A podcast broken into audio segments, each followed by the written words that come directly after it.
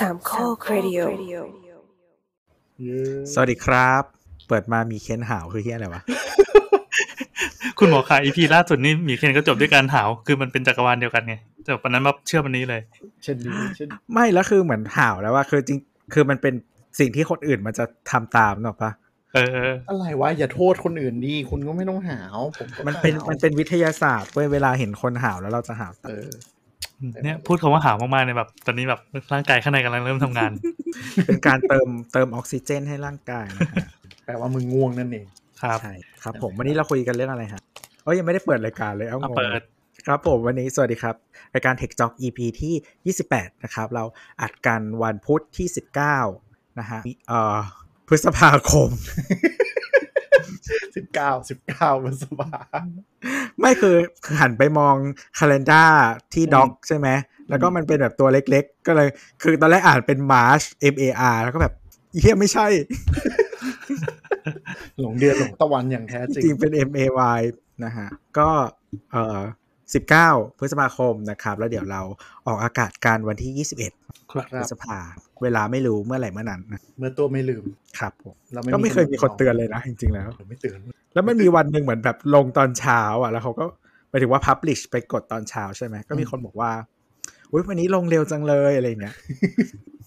จริง ๆ มันมันมันจะพับลิชแบบคืนก่อนหน้าป่ะ หรือไม่ก็ตอนเช้าตลอด คือถ้าเป็นสาวๆๆอะเออก็จะ publish แบบว่าเมื่อเมื่อก่อนเลยนะ ถ้าอัดเสร็จ ก่อนเนี่ยพี่แอนก็จะคือกดไปเลย แล้วตอนหลังเราก็จะไปเปลี่ยนให้มันเป็นวันถัดไปไว้ยเพื่อให้เพื่อให้เวลาเวลาเวลาเขาอะหมายถึงว่าเวลาเห็นอืมอืมอืมเวลาวันวันรีลีสอะมันจะลงวันเสาร์ตลอด เพื่อให้วันมันถูกต้อง เพื่ออะไรก็ไม่รู้ความเอ้เนี้ยยเว้ยคือคือไม่พวกแอปอะจริงๆ มันจะ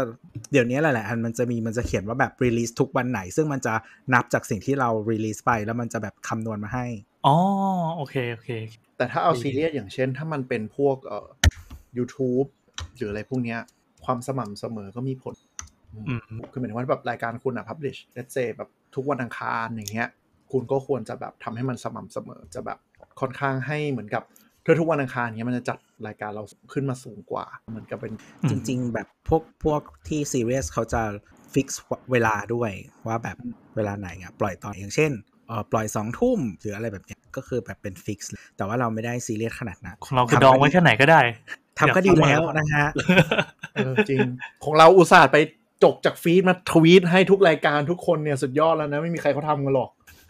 มาครับนี่แนะไงนำตัวนิดนึงให้เราเปิดรายการครับผมสวัสดีครับทีเจตัวครับทีเจเคนครับ และที่ JN จ้ะวันนี้เราคุยกันเรื่องอะไรครับเคน เปิดมาครับ วันนี้คุณเคนได้เตรียมเอาไลน์มาคุยกับเราถึงสามคืชั่วอโมงบรรทัดนะครับ คืออุตส่าห์ตั้งใจเตรียม outline ก็โดนด่าว่า outline ดีเกินไปอะ คิดดูดิ ดูดิ คนเรา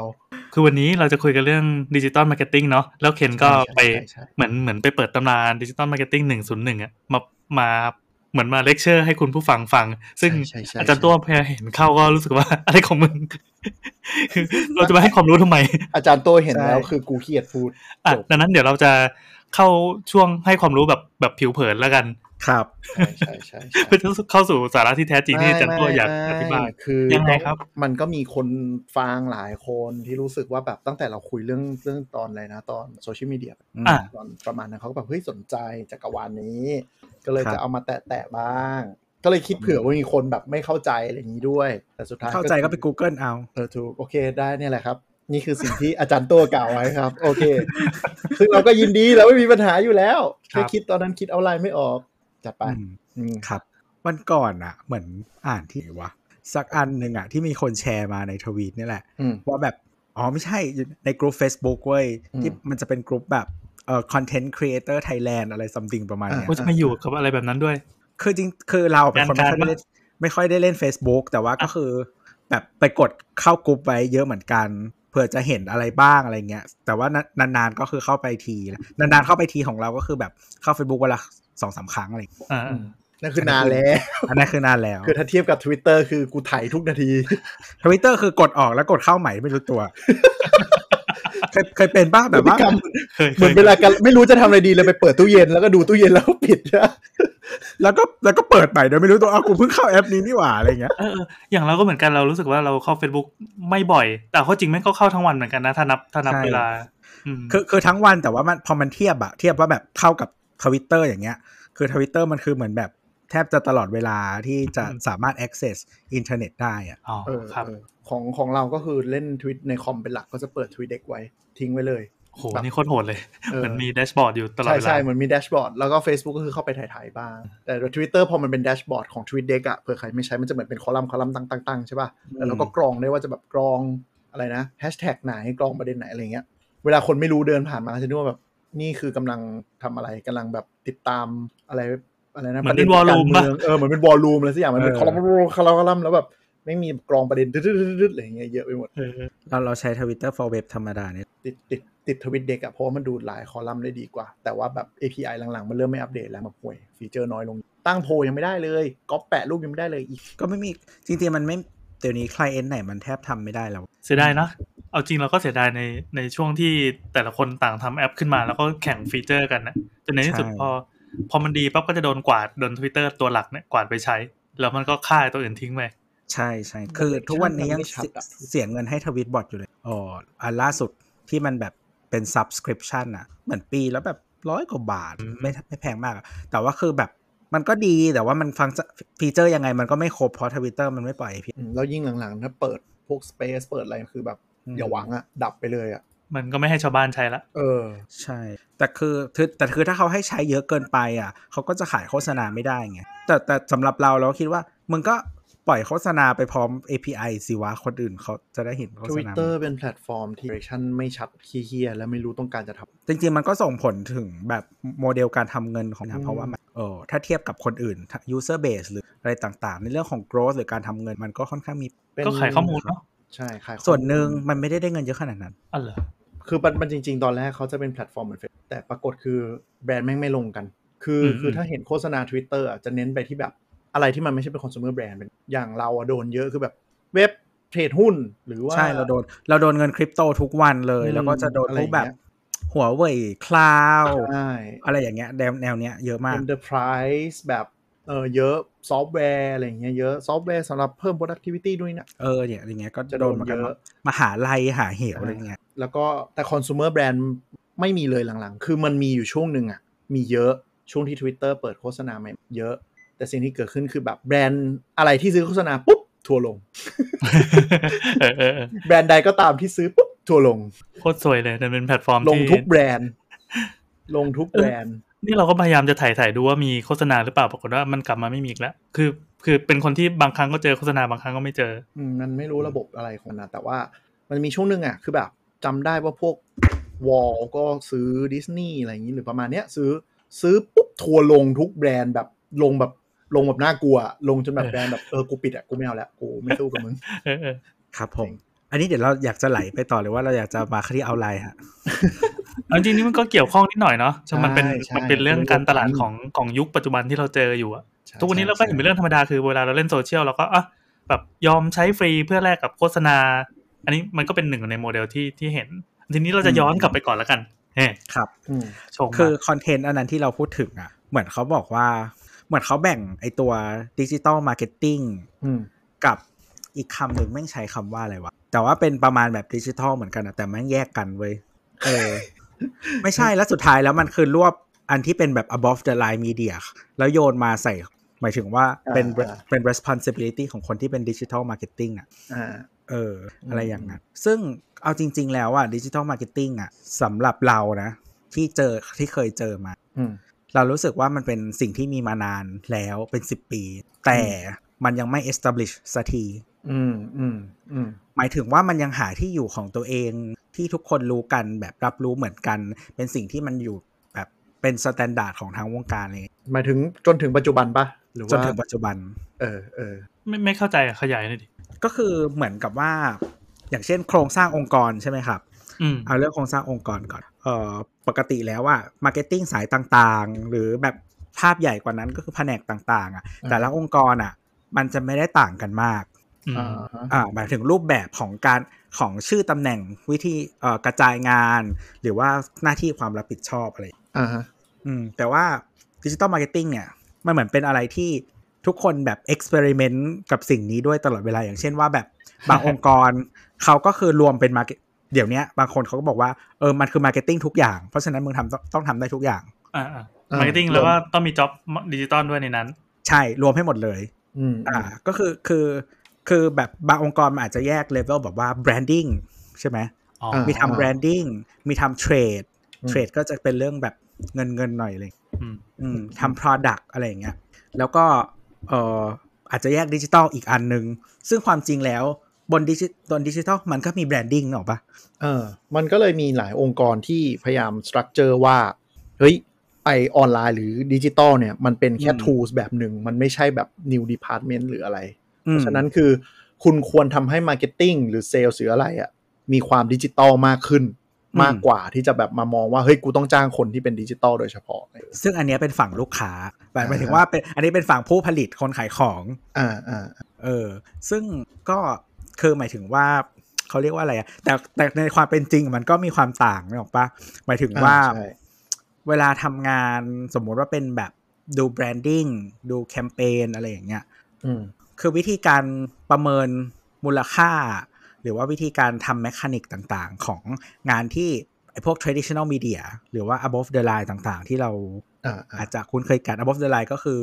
พวกทีวีวิทยุที่เป็น for the mass เออ อะไรพวกนี้เอ้ยคุณคุณว่าคำว่า above the line มันมีที่มาจากอะไรนะ อ่า เวลาเขียน quotation นะครับเขาจะเขียนไว้ข้างบน แล้วก็ขีดเส้นแล้วก็มีเขียนข้างล่างทำไมอะ สิ่งที่อยู่ above the line ก็คือพวกนี้แหละ พวกใหมันญ่เรียกว่า above the line ๆแกรนเส้แกนรมันคืออะไรนใหญ่ขีดเส้นเฉยๆนี่แหละฮะใช่อะไรวะขีดเส้นเฉยสาระคืออะไรวะๆคือมันเหมือนแบ่งบินนะพี่ๆอืมแบ่งให้ดู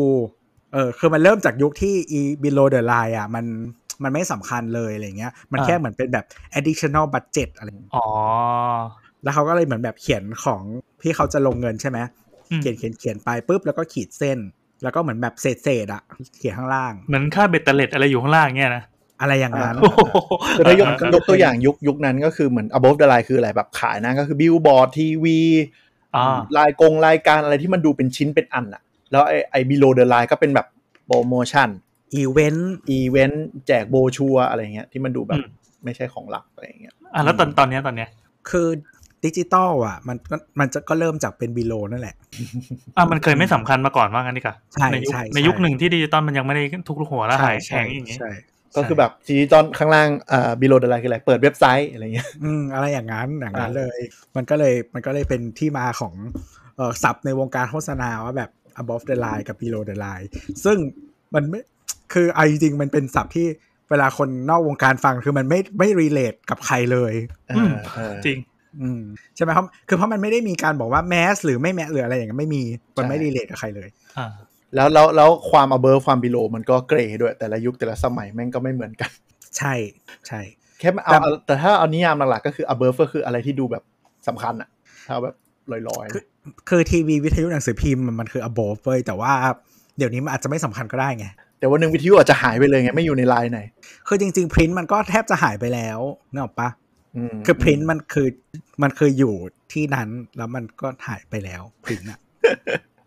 นั่นดิทุกทุกวันนี้คือเหมือนแบบทุกวันนี้อันที่ใกล้เคียง print ที่สุดแล้วคนยังใช้อยู่อะอืมก็คือ our home พวกป้ายต่างอ่าๆอันนี้จะใกล้ print ที่สุดละอืมแต่ว่ามันจะไม่ได้เป็น print เหมือนเดิมใช่ใช่ใช่มันปริ้นคือมันไม่ได้เป็นเป็นแบบอยู่ในหนังสือไม่ได้เป็นแบบใช่ material ใช่จริงใช่แต่ว่าหมายไปถึงว่าคนที่เป็นแบบสายครีเอทีฟหรืออะไรต่างๆ ที่แบบ ที่เขาทำงานปริ้นเก่งๆอะคือบางทีอะมัน turn มาทำแนวนี้ได้ มันยังดู medium มันใกล้เคียงกัน เพราะว่า medium มันเป็นแบบมีที่แล้วก็เป็น static ใช่ไหมเออแล้วมันมันสามารถคอนเซปต์บางอย่างมันคล้ายกันๆแต่โควิดนี่เห็นเลยนะ out of home แม่งหายเกลี้ยงเลยอะใครจะซื้อล่ะครับเยอะมากเออ แบบไปทองทางด่วนนี่ก็จะเห็นแบบเป็นเบอร์โทรมากกว่าโฆษณาแล้ว คือถ้าใครที่ไหวตัวทันเนี่ยเอ่ออันนี้แบบตอนปีที่แล้วอะอืมตอนประมาณสัก น่าจะ Q2 อะอืมมีลูกค้าที่บอกว่าคิดละ ไหวตัวทันละ ถอนเลย บอกเอเจนซี่ทุกเจ้า ถอดเอาว่าผมออกให้หมดอืมเพราะว่าทุกคนต้อง work from home เลยแล้วคือลูกค้าเจ้าเนี้ย เป็นลูกค้าที่อ่าเขาลงที่อื่นไม่ค่อยได้อยู่แล้ว แต่เขาก็แบบเอองั้นกูไม่เอาเลยดีกว่าก็ยังมันเป็นดีะของคือมันเป็นของมันเป็นของที่แบบมีข้อจำกัดทางโฆษณาเยอะอะอ่ากูรู้แล้ว เราจะไม่พูดแล้วกัน โอเค รู้เลยมีมีอยู่อันนึงนั่นแหละไป สังเกตดูแล้วกันนะครับท่านผู้ฟัง แต่ไม่ได้ผิดกฎหมายนะ ไม่ใช่ของผิดกฎหมาย แต่มีข้อจำกัดเยอะ ก็ไม่ได้ก็ผิด แต่ก็กูก็ของขายของที่ไม่ผิดเออแต่แบรนด์นี้ก็อันที่ผิด ไม่คือคือบางอันแบบที่ผิดอย่างเช่นแบบพนันอะไรอย่างงี้เนกปะอ่าโอเคอืมอันเนี้ยแต่ไม่ผิด ผิดไม่ผิดก็อยู่ที่ subject เปล่า โปรโมทเว็บของเทรดของคลิปของโตมันไม่ผิด ของมันไม่ผิด อันเนี้ยของมันไม่ผิดแน่นอน เออเอออะแต่ว่าวิธีการโฆษณาว่ากัน เฮ้ยปลาร้าอะไรวะปลาร้าได้อะไรปวะลาร้า พรีเมียมคอนเทนต์นี่กันวะเนี่ยอะนี่แหละครับ อยากได้ exclusive content นะครับ เชิญมาหลังไมค์ไม่ใช่อะไรไงอะไรไงอ่านั่นเออแล้วแล้วนั่นแหละก็คือหมายถึงว่ามันก็แบบเอาว่าโพมันหายไปใช่ไหมแล้วมันก็ต้องหาทางโยกเงินหรือว่าทำอะไรสักอย่างกับ budget ที่ที่มันมี แต่ว่าบางคนก็เลือกเลือกแบบว่า conserve เงินแทนก็แบบช่างแม่งอืมยังไงกูก็ขายไม่ได้อยู่แล้ว กู conserve เงินละกันอะไรเงี้ยอ๋อตัดงบไปเลย อืมเพราะว่าคือขายก็ไม่ได้ โฆษณาก็ไม่ได้ เก็บเงินสดดีกว่านึกออกว่ามันเป็นสถานการณ์ที่แบบจะทำมันมันไม่รู้จะทำอะไรแล้วอะตอนที่โควิดมันมันระบาดเรารอบแรกอะปีที่แล้วอะคืออมวงการ marketing โดนช็อกอย่างหนักมาก คือหมายถึงว่ามันไม่ได้หมายถึงว่าเขาเลิกลง แต่ว่าทุกคนหยุดหยุดก่อน คือเหมือนกับดึง budget กลับมาทั้งหมด แล้วมากระจายใหม่ ใช่เออแล้วอืมแล้วคืออมเอเจนซี่มันก็เออเดี๋ยวเล่าเรื่องเอเจนซี่ต่อเลยดิอืมอืมก่อนที่จะบอกสถานการณ์โควิด ก็คือฝั่งเอเจนซี่อะเออหลาย ๆ เจ้าเขาก็จะมีเป็นแบบบางที่เขาก็จะเรียกว่าแบบ traditional agency หรือว่า ad agency หรือบางที่ก็จะเรียกว่า brand agency อืมนี่ก็แล้วแต่ใครอยากดิวยามตัวเองว่าอะไรนะฮะ ซึ่งนิยามแม่งไม่เหมือนกันแต่บางทีก็ทำงานเหมือน อ่าใช่ แล้วก็มันก็จะมีดิจิ t a ลเอเจนซี่ซึ่งแรกแรกเริ่มเดิมทีอะจริง ๆ มันทำงานต่างกันมาก อืมอืมเออแล้วยุค อันนี้ถ้าพูดถึงในไทยนะ คือ ยุคที่เรายุคที่เราออกจากวงการเอเจนซี่อะมันคือยุคที่ทุกคนมัน diverge เข้าหากันพอดีอืมเหมือนแบบคนที่ทำ digital agency มาก่อนอะเขาใหญ่โตระดับหนึ่งแล้วเขาก็อยากจะกินงานทั้งลูก ก็คือมันก็จะเข้าไปทำงานที่แย่งกับพวกที่เป็นแบบ ad agency อะไรอย่างเงี้ยอืมอะคือคือเดี๋ยวอธิบายก่อนคืออ่าเอเจนซี่เก่าเนี่ยก็คือเราคุ้นเคยกันเนาะก็คือพวกงานโฆษณาทีวีอืม งาน print ad ทั้งหลายปริ้นงานอะไรอ่าทั้งหลาย ก็คือส่วนใหญ่แบรนด์ก็จะมาบอกว่าเออฉันมี product ตัวนี้ หรือแบรนด์นี้ฉันอยากทำการตลาด เธอไปช่วยกระจายลงให้หน่อยคุณทำอะไรบ้างอืมหลักๆก็จะอ่านเน้นไปที่โฆษณา แล้วก็อาจใช่จะมีเสริมอีวงอีเวนต์ปริ้นอะไรตอนดิจิตอลเกิดใหม่ๆเนี่ยก็จะเป็นเน้นหลักๆ เลยคือกด ad ใน Facebook ทำเว็บไซต์อะไรที่เป็นเป็นดิจิตอล Google ก่อน Google Google AdWords นั่ง key AdWords กันทั้งวันทั้งคืนคือคือสำคือเดี๋ยวก่อน แล้วมันจะมีอีกอันอีกอีก ก้อนหนึ่งก็คือ media agency อ่าอันนั้นคือมีหน้าที่ซื้อ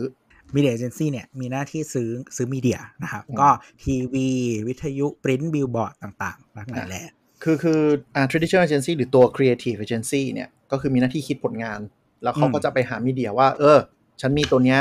แล้วก็ target group ประมาณเนี้ยมีเดียก็ไปเลือกซื้อให้หน่อยให้เหมาะสม ใช่อะบางบาง house ก็จะมีทั้งสองฝั่ง หรือบางใช่ house ก็จะมีฝั่ง creative อย่างเดียว แล้วมีเดียก็ไป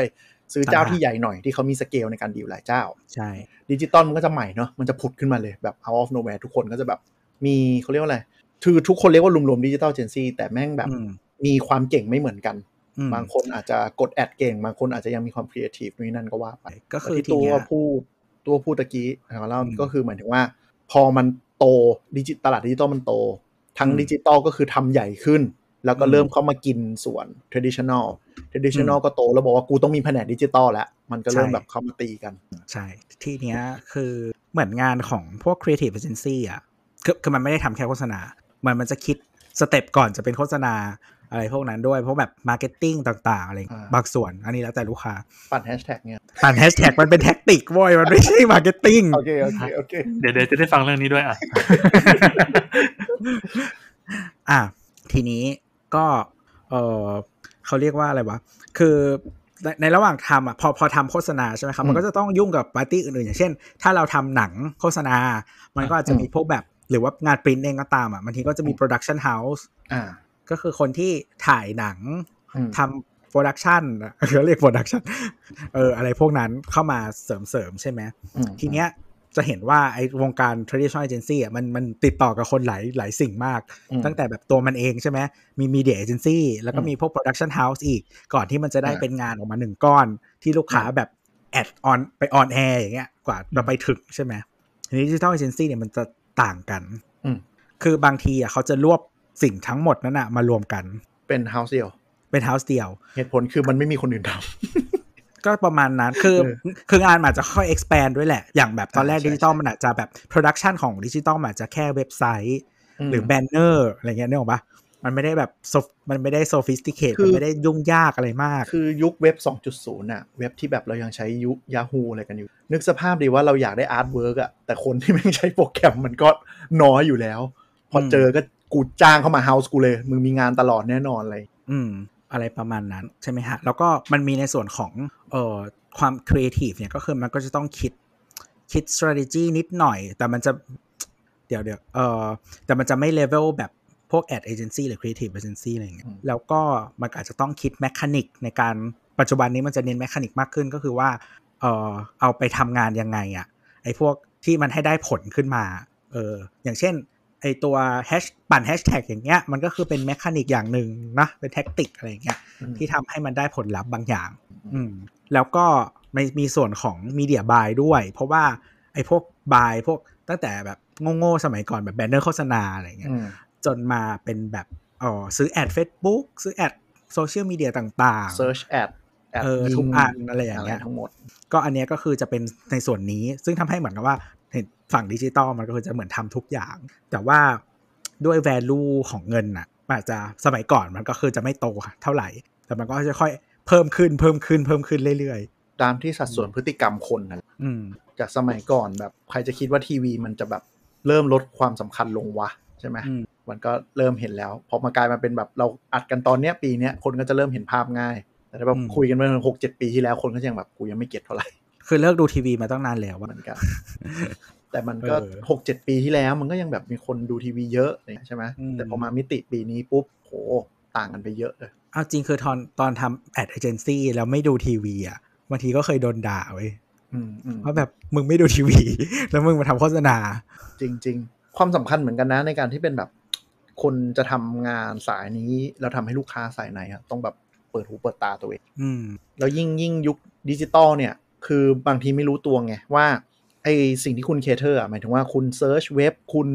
ดู YouTube คุณเข้าเว็บอะไรก็ตามอะมันโดนอัลกอริทึม shape มาแล้วว่าเหมาะกับคุณเว้ยอืมไม่ได้เหมาะกับตลาดใช่ฉะนั้นแบบdigital marketer หลายคน ถ้าแบบใครท่านผู้ฟังบางคนทำงานหรืออะไรเงี้ย ควรไม่จำเป็นต้องทำงานก็ได้นะหมายถึงว่าถ้าแบบอยากเข้าใจตลาดทำ product อะไรสักสัปดาห์หนึ่งอะเปิด Incognito แล้วเข้า YouTube เข้าทุกเว็บที่คุณเคยเล่นอะแล้วคุณจะรู้ว่าโลกมันจะแบบไม่เหมือนเลย ถอดตัวตนออกมา ถอดใช่ใช่ถอดจริง ๆ คือ มันต่างมากนะ ต่างแบบต่างแบบงงอะ่ะ คือหมายถึงว่า คุณอาจจะไปเจอตลาดที่คุณแบบ ไม่คิดเลยว่ามีมาก่อน เพราะเวลาเป็น Incognito เป็นอะไรปุ๊บ YouTube มันจะไม่รู้จักคุณมันก็จะปาอะไรมันกลางๆมาก่อนแต่จริงๆก็ไม่กลางนะ มันอาจจะเป็นอะไรที่เหมาะกับคนไทยในโลเคชันนั้นด้วย ใช่ location แล้วจะเข้าใจเปล่าว่าทำไมบางเพลงมันปล่อยมาปั๊บโหแม่งร้อยล้านวิว แล้วเราไปอยู่ที่ไหนวามาไม่เคยเห็นมาก่อนเลย ใช่ใช่ใช่ใช่ใช่อันนั้นแหละอันนั้นแหละอันนั้นคือสำคัญ คืออย่างแบบ เพลงคืออย่างเพลงเนี้ยเออแบบเพลงลูกทุ่งหรือว่าเพลงพื้นถิ่นที่ใช้ภาษาถิ่นหลาย ๆ ที่เนี่ยบางทีมันดังมาก ๆ เป็นร้อยล้านวิวภายในแบบเดือนหนึ่งหรืออะไรก็ตามอะใช่อืมเออ แล้วแบบเออไม่เคยได้ยินเลยว่ะอะไรเงี้ยใช่คือบางอันที่ที่ได้ที่เคยได้เห็นหรือฟังมาบางทีมันก็เหมือนแบบ discover ผ่านคนนกออกปะอืม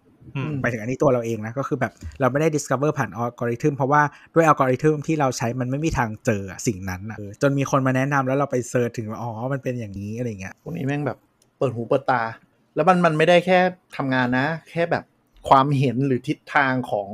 ประเด็นอย่างหลายอย่างใน Facebook อะ่ะอืมสมมติคุณอยู่ในกรุ๊ปหรืออยู่ในหมู่เพื่อนอะ่ะ คุณลองแค่ไปส่องคอมเมนต์ตามแบบเพจข่าวหลาย ๆสำนักก็ได้อะ่ะ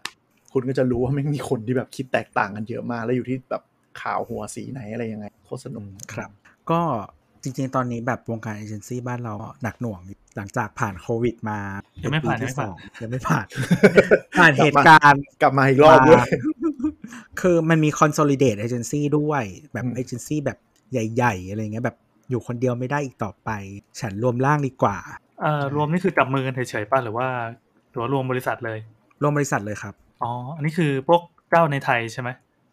เออเจ้าเมืองนอกนี่แหละครับทั่วโลกคือวงการเอเจนซี่อะมันเผื่อใครไม่รู้มันจะมีความสนุกอยู่ในระดับโลกนะครับ มันจะมีกรุ๊ปหนึ่งที่จริงๆ มันมี Big Four อยู่ อ่า มันมี Big Four อยู่ คือ คือคนไม่รู้เวลาเราได้ยิน house มันจะมีชื่อ house เยอะไปหมดเลยหมายถึงว่าอืมเอเจนซี่แต่จริงๆพูดถึงหุ้นมันมีอยู่แค่แบบ ไม่ไม่กี่เจ้า คือมันจะมีระดับโลกอยู่ประมาณ 3-4 บริษัทเนี่ย ที่เวลาเอเจนซี่ไหนเริ่มมีผลงานปุ๊บ เขาจะโผล่ไปแล้วบอกว่ากูขอซื้อหุ้นมึง 70%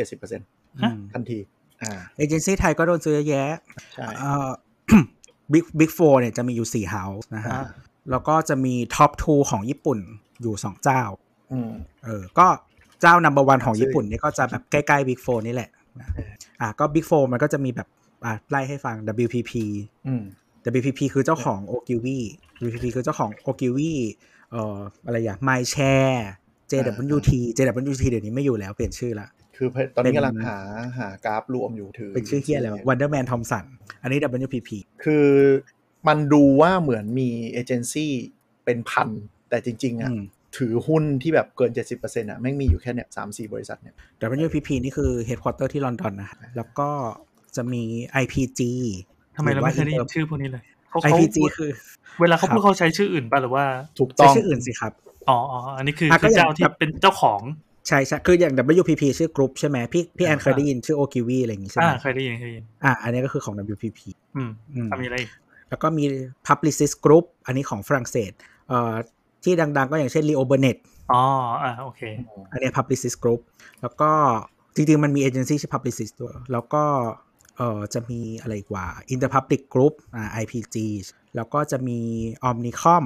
Omnicom ก็อย่างเช่น BPD คือชื่อชื่อกรุ๊ปใหญ่อะ เราจะแทบไม่ได้ยินเลย เพราะว่าเขาไม่ต้องการจะเปิดเผยในชื่อด้วย แต่ถ้าเป็นคนในวงการจะรู้ว่า อ๋อ มึงสังกัดไหน ใช่ คือมันเยอะแบบเอเจนซี่มันมีเยอะมาก แต่ว่าสุดท้ายตอนเราตกใจมากตอนที่เรารู้ในวงการว่าอ้าวแม่งถือกันอยู่แค่แบบไม่กี่เจ้าเออท่านผู้ฟังนึกไม่ออกนึกถึงไอเนี้ยอะไรนะ ที่ตอนนั้นเขาเปิดแบรนด์ของกินอะอืมมันมีสุดท้ายก็มีอยู่แค่สามกรุ๊ปอะโคคาโคล่ากรุ๊ปเนสเล่อะไรอย่างเงี้ย Pepsi อะไรอย่างเอเงี้ยอแหละ Unilever อะไรอย่างเงี้ยธุรกิจมันประมาณ ก็ของญี่ปุ่นก็มีเจ้าใหญ่ ที่มีในไทยด้วย 2 เจ้าก็คือเอ่อเดนซึอืมแล้วก็มีฮากุโฮโด ซึ่งแบบบางทีแป๊บๆ ตั้งเอเจนซี่มีอยู่ 10 20 คน พอเริ่มสร้างผลงานระดับทองปุ๊บพวกนี้ก็จะพุ่งเข้าชาร์จเลย คืออย่างเดนซึกับฮากุโฮโดเนี่ยเขาในไทยเขาจะกระจายบริษัทเพื่ออย่างฮากุโฮโดกรุ๊ปเขาจะรับงาน1เอเจนซี่1รถยนต์ เหมือนโอท็อปปะหนึ่งตำบลหนึ่งผลิตภัณฑ์คือทุกแบรนด์รถยนต์น่ะจะมีเอเจนซี่ของตัวเอง ใช่ แต่ทุกเอเจนซี่กูเป็นเจ้าของเดียว ใช่ประคือมาแบณบนั้นมึงโอเคเออเพราะว่าคือพวกเอเจนซี่แบบในเครือเดียวกันส่วนใหญ่เขาจะไม่คือหมายถึงว่าเอเจนซี่หนึ่งเจ้าอะอันนี้อืมอาจจะเป็น practice ที่เป็นบางประเทศนะที่ญี่ปุ่นไม่ได้เป็นแบบนี้ เพราะว่าที่ญี่ปุ่นมันเพราะมันรวมกันหมดแต่ว่าของอย่างของไทยเนี่ยก็คือว่า ถ้าเรารับลูกค้าเจ้านี้แล้ว เราจะไม่รับลูกค้า conflict อีกมันเป็น code of conduct ด้วยระดับหนึงซึ่งที่ไม่มันแต่อย่างที่ญี่ปุ่นนะมันแค่นั่งกันคนละชั้นใช่ เขาก็ถือว่ามี firewall เว้ยเอ้ยมีมี Great Wall แล้ว ถือว่าโอเคอืมประมาณนั้นก็คือสมมติว่าแบบสมมติเดนสึแบบชั้นนี้ของเดนสึถ้าที่ทำให้โตโยต้าชั้นนี้ของแบบทำให้นิสสันเนี่ยก็คือแบบไม่คุยกันห้ามคุยกัน ห้ามคุยกัน ห้ามไปมาหาสู่กันห้ามอะไรกัน อะไรอย่างแต่กูเห็นลงมาสตาร์บัคแม่งก็นั่งอยู่ด้วยกันนั่นแหละครับ ประมาณนั้นประมาณนั้นวงการมันก็อืมจะประมาณนี้แต่ว่าพอเป็นดิจิตอลอะเอออย่างเมืองไทยเองอะก็มีเจ้าแบบ ที่ดังๆ เกิดขึ้นมาใหม่ หรือว่าเริ่มจากเป็นแบบบูติกแบบเล็ก ๆ ไม่กี่คนก่อนแล้วก็แบบเติบโตขึ้นมาอะไรอย่างเงี้ยเยอะแล้วก็หลายๆเจ้าที่ดัง ๆ อะเขาก็อย่างที่บอกเขาก็ผันมาทำพวกแบบ ad ที่มันเออไม่ใช่แค่ดิจิตอลมันออกทางอื่นด้วยอะไรอย่างเงี้ยมันเริ่มอืมมันเริ่มแล้วก็เดี๋ยวนี้มันเริ่มมันเริ่มปนเปกันแยกแทบจะไม่ออกแล้วเพราะว่าใช่ดิจิตอลมันกลายเป็นส่วนสำคัญหนึ่งของชีวิต มันเลยกลายเป็นว่าแบบการที่มึงทำแคมเปญดิจิตอลมึงก็ควรจะ tap marketing โดยรวมของแบรนด์ด้วย ใช่ใช่คือ คือเขาเรียกว่าอะไรดิจิตอลมันไม่ได้แค่แบบเป็นเป็นหนึ่งด้านอะไรอย่างเงี้ยแล้วคนใช่เราใช่มันไม่ได้ใช้ชีวิตอยู่ในโลกใบเดียว เพราะมันเป็นโลกใช่คือโลกมันเป็นโลกเดียวกันอะ มึงจะแยกโลก ซึ่งเออมันอาจจะไม่ได้อะไรอย่างเลย เหมือนตอนนี้เราตัดคำว่าดิจิตอลออกไปเลยก็ได้ปะก็ได้ แต่ก็คืออย่างที่ไม่ได้บอกว่าที่ที่พูดไว้ตอนต้นอะ ที่โต้รู้สึกว่ามันไม่ establish เพราะว่าแต่ละคนอะทำไม่เหมือนกัน อืมอืมเอาเป็นว่าอายุอายุของของวัฒนธรรมนี้มันประมาณสิบกว่าปีแล้วกัน อืมอะไรแบบนั้น แล้วมันมันทำให้ยังเป็นระยะฝุ่นตลบอยู่ปะใช่ใช่คือบางเจ้าก็คือเปลี่ยนกลับไปกลับมาก็มีอะมีมีเหมือนแบบ คือลองรวมแล้วไม่เวิร์กเว้ยอะไรอย่างเงี้ย เออมีหรือหรือบางคืออันคือแบบอ้างว่าดิจิตอลแต่จริง ๆ ก็คือทำแค่แบรนด์อะไรอย่างเงี้ยเออมี คือเราเคยเจอแบบคนที่ไม่มีทางเข้าใจ mechanic ทางดิจิตอลเลยอะอืมแต่เรียกว่าดิจิตอลแต่ว่าคือคือหมายถึงว่า พอเขาทำเลเวลแบบแบรนด์หรือว่า level แบบอ่า brand comm brand communication อะไรเงี้ย คือถ้าเขาไม่เข้าใจ mechanic เลยอะ จริง ๆ มันทำงานยากอะเขาคือเขาไม่สามารถดูทั้งหมดที่เขาต้องรับผิดชอบได้อะเขาไม่เข้าใจอัลกอริทึมเขาไม่เข้าใจการกด ad เขาไม่เข้าใจการ bid เขาไม่เข้าใจเรียลไทม์เขาไม่เข้าใจแบบ voice of customer active feedback อะไรพวกเนี้ย ใช่อะไรอย่างนั้นอืมเขาจะแบบเอออ่อะทำแคมเปญ deploy ไปจบหน้าที่กู ซึ่งไม่ใช่ในไงขณะเดียวกันอืมในขณะเดียวกันสิ่งที่เจอจำนวนมากจากคนที่มาจากดิจิ t a ลเอเจนซี่หรือว่าคนที่ทำแต่สายดิจิตอลอย่างเดียวไม่เข้าใจเรื่อง branding อืม ไม่เข้าใจเรื่องแบบ strategic marketing อืมเออหรือว่าอะไรแบบเนี้ยไม่ไม่เข้าใจเลยแบบ คือถ้าพูดเลเวลที่เกิน execution แล้วจะคิดไม่ออกแล้ว ไม่เข้าใจคิดได้แต่ว่า mech เอออมคิดได้แต่ mechanic อย่างเดียวอะไรคิดได้ว่าแบบกู อันนี้มากูจะยิง ad ยังไงจบ เออ อะไรอย่างนั้นอะ คือคือไม่ไม่สามารถมองที่แบบภาพที่มันใหญ่กว่าเออไม่เข้าใจ เออ เอางี้ได้ไหมคือคือเมื่อกี้พอพอพูดถึงข้อจำกัดของแต่ละเจ้าแล้วเราจะงงๆว่า สรุปแล้วไอ้พวกดิจิตอลเอเจนซี่เนี่ย ทำอะไรบ้างงานของเขาคือสมมติว่าเราเป็นเราเป็นเจ้าของ Product หรือเราเป็นเจ้าของแบรนด์อะไรสักอย่างหนึ่งอืมหรือว่ามีงานอื่นที่นอกเหนือจากนี้ไหมเออเนี่ยเขารับงานรับงานอะไรบ้าง คือบางเจ้าอะเขาอาจจะรับหมดเลยพี่แล้วเขาก็ไปสับต่อได้ เช่นเช่นเช่นคือสมมติว่าถ้าพี่บอกว่า อะวันเนี้ยเรามีแบรนด์นี้ใช่ไหมฮะอ่าแล้วเราอยากจะแบบเออสมมติ launch new product อ่าแล้วก็เปิดอยาตักวจะสินค้าแข่งใหม่ขึ้นมา ใช่แล้วก็อยากจะ carry product เนี้ยสมมติสักแบบ6เดือนต้องอ่าทำอะไรบ้าง เออ จุดประสงค์ก็คือทำให้ ให้อยู่ในสายตาประชาชนในระยะเวลาหกเดือนอย่างนี้ปะใช่ใช่อยากสมมติสมมติว่าสมมติคุณมีtarget มาแล้วแหละอืม launch เนี่ย ถ้าคุณจะกำไรคุณต้องได้แชร์ใน market เนี้ยอย่างน้อย5%สมมติ อ๋ออ่าโอเคเขามีโจทย์มาจากฝ่ายอื่นมๆก่อนว่าอะโอเค ถึงเวลาแล้วที่คุณควรจะโฆษณาใช่ไปหาไปหาผู้รับเหมามา ใช่ เออ แล้วไงต่อ ก็คือสมมุติว่าคือพอเจอเอเจนซี่ปุ๊บอะเขาก็จะคิดพวก plan มาให้ plan plan เนี้ยมันไม่ใช่ execution plan plan นี้มันคือแบบ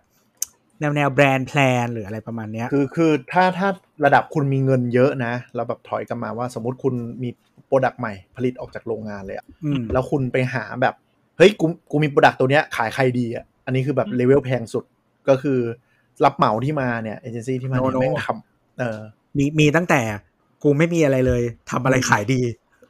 อ๋ออะอันยันั้งนไม่มันจะยังเป็นไม่มีของเลย มันใช่อันนี้มันเหมือนเป็นคอนซัลท์เปล่าวะเออ ก็เหมือนเลยนี่เคยทำมาแล้วหลายตัวอ้าว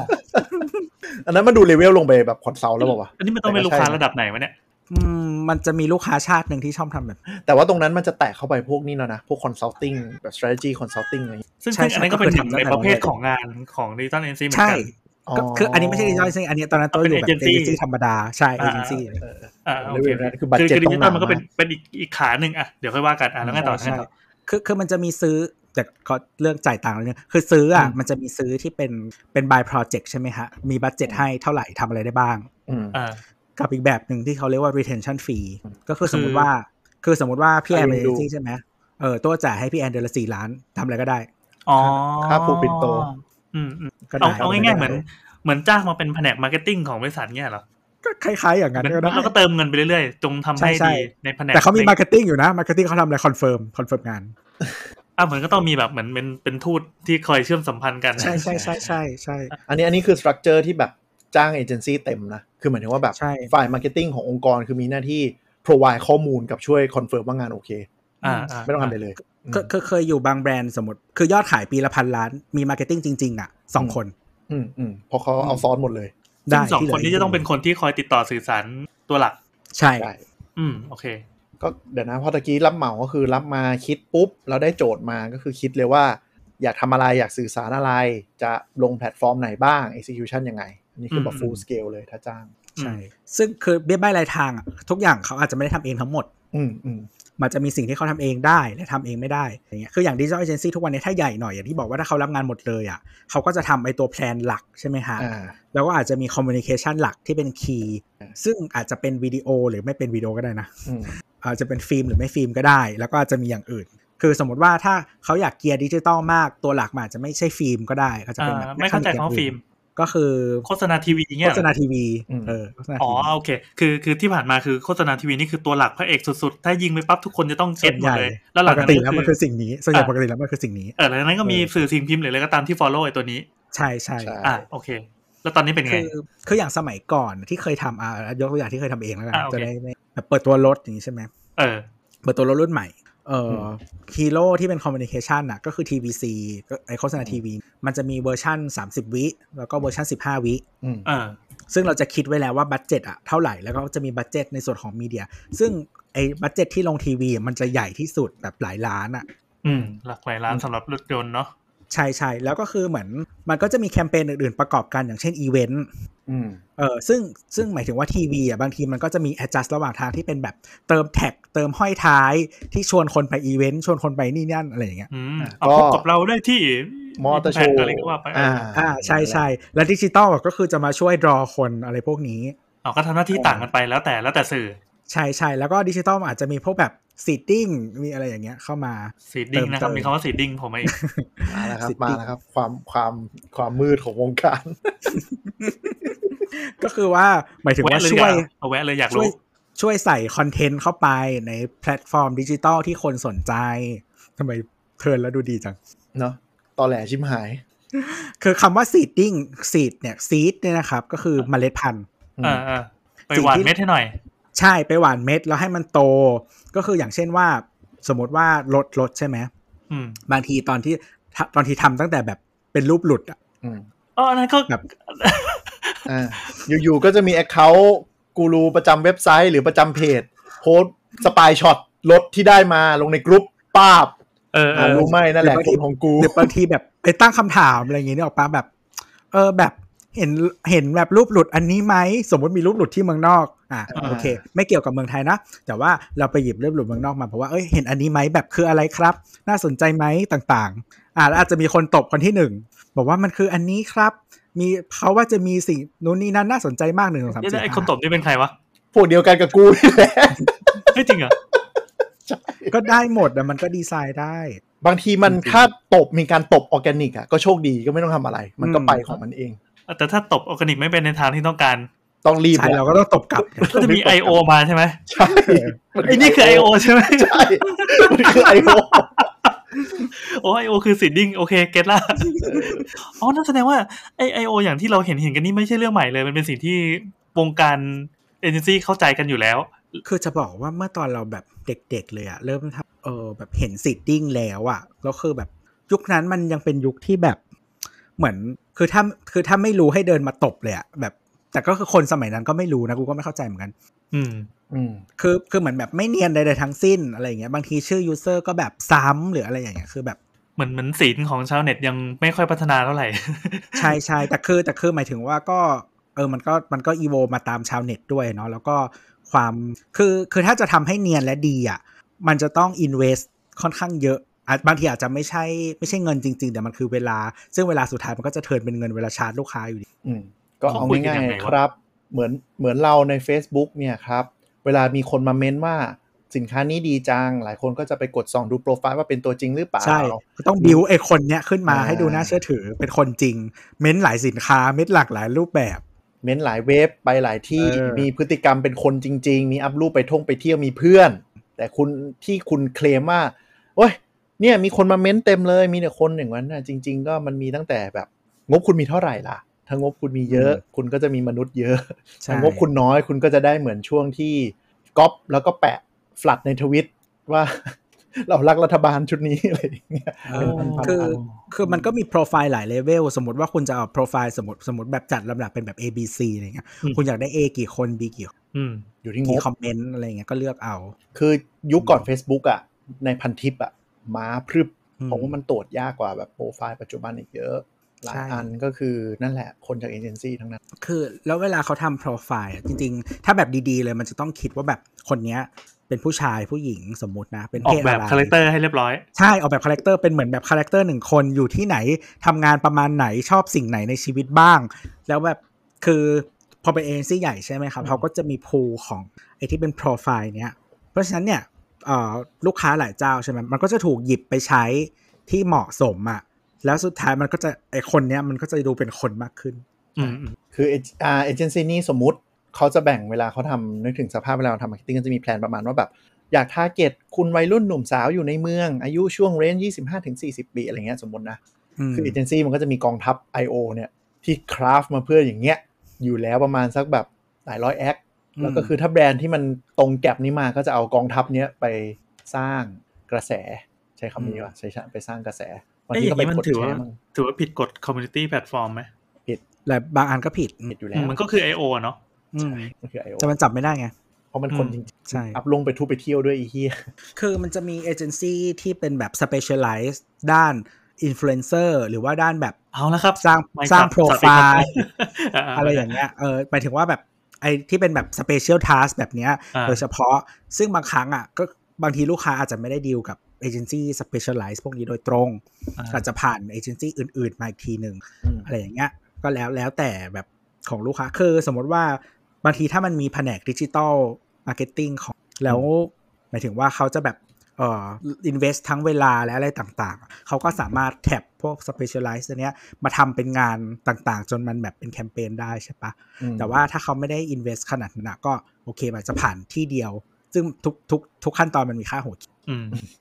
ขึ้นมาอย่างเงี้ยแล้วก็ไปผ่านออกก็ได้ก็แล้วแต่อยากจะ invest เวลาอยากจะ invest เงิน หรือบางทีอยากจะบอกว่าต่อให้มันดูไม่เนียนอะมันดูแบบเฮ้ยใคร ๆ ดูก็รู้ว่าว่าปั่นอะไรเงี้ย แต่จริง ๆ มันบางทีมันไปเอฟเฟกต์อัลกอริทึมคือหมายถึงว่ามันปั่นขึ้นมา หรือ seed กันหนักๆเนี่ย เพื่อให้คอนเทนต์ตัวจริงอะมันไปโผล่มากขึ้นอ๋อนึกออกไหมอืมนะ คือหมายถึงว่าอัลกอริทึมมันไม่ได้ตรวจแค่แบบเอาง่ายๆนะว่าแบบคนพูดถึงแบบแฮชแท็กนั้นอะไรอย่างนี้ มันดักคำดัก activity ดักประเภทด้วย ถ้าหมายถึงว่าอยู่ๆ บนไทม์ไลน์หรือในกรุ๊ปเนี้ยพูดถึงรถแบรนด์นี้หรือรุ่นนี้โดยที่ไม่ได้ติดแฮชแท็กหรืออะไรนะพูดพูดพูดพูดพูดกันมากขึ้นอะอัลกอริทึมก็เข้าใจว่าเฮ้ยอ๋อคอนเทนต์ที่มีอันเนี้ยมันได้รับความสนใจเยอะ เพราะฉะนั้นอืมเวลา real content ที่ยิงไปปุ๊บอัลกอริทึมมันจะหยิบขึ้นมาโชว์มากขึ้น มากกว่าแบบ เงียบๆไม่มีอะไรเลย เพราะฉะนั้นต่อให้มันดูไม่เนียน แต่มันจะทำให้คุณไปเห็นตัวคอนเทนต์ที่แบรนด์อยากจะสื่อจริง ๆ ก็ได้ หรือคุณคุณคุณอาจจะไม่เห็นอันที่มันปั่นกันเลย แล้วคุณไม่เห็นแค่ตัวหลักก็ได้ แต่มันเกิดจากเนี่ยอัลกอริทึมบางคนก็เลยหรือแบบบางทีก็อืมไม่เห็นอะไรเลย แต่ว่าเขาก็ได้คิดเขาก็ได้เลยนะ คิดเงิน อันนี้อันนี้มันคือแบบเอ่อ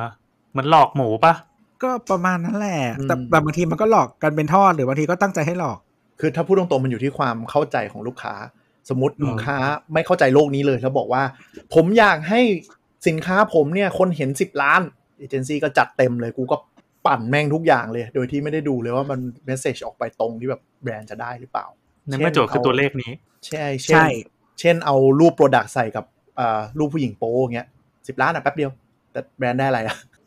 คือบางทีเนี่ยมัน KPI มันก็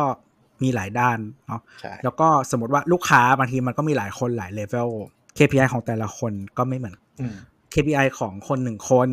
อาจจะเขาเรียกว่าอะไรเอฟเฟกจากหลายสิ่ง แต่ KPI ของบางคนมันก็แคบมากจนมันสามารถเออแบบไม่ต้องเอฟเฟกกับคนอื่น ก็สามารถแบบปั่นเองได้อะไรอย่างเงี้ยมันก็มีแหละอะยกตัวอย่างสมมุติว่า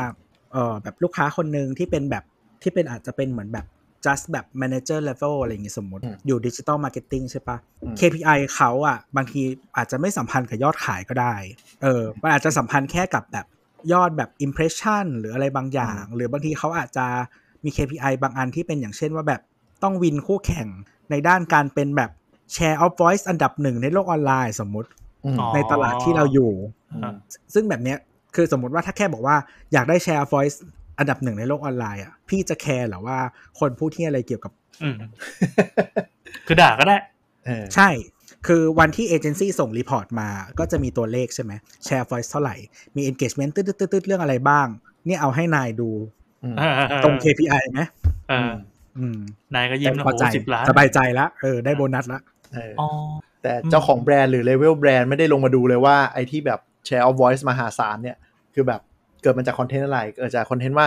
ช่วยกันแชร์ประสบการณ์แบรนด์ XX ทำเลวอะไรไว้กับคุณไว้บ้าง โอ้โหเนี่ย รับรอง engagement ทะลักอืมอืมอืม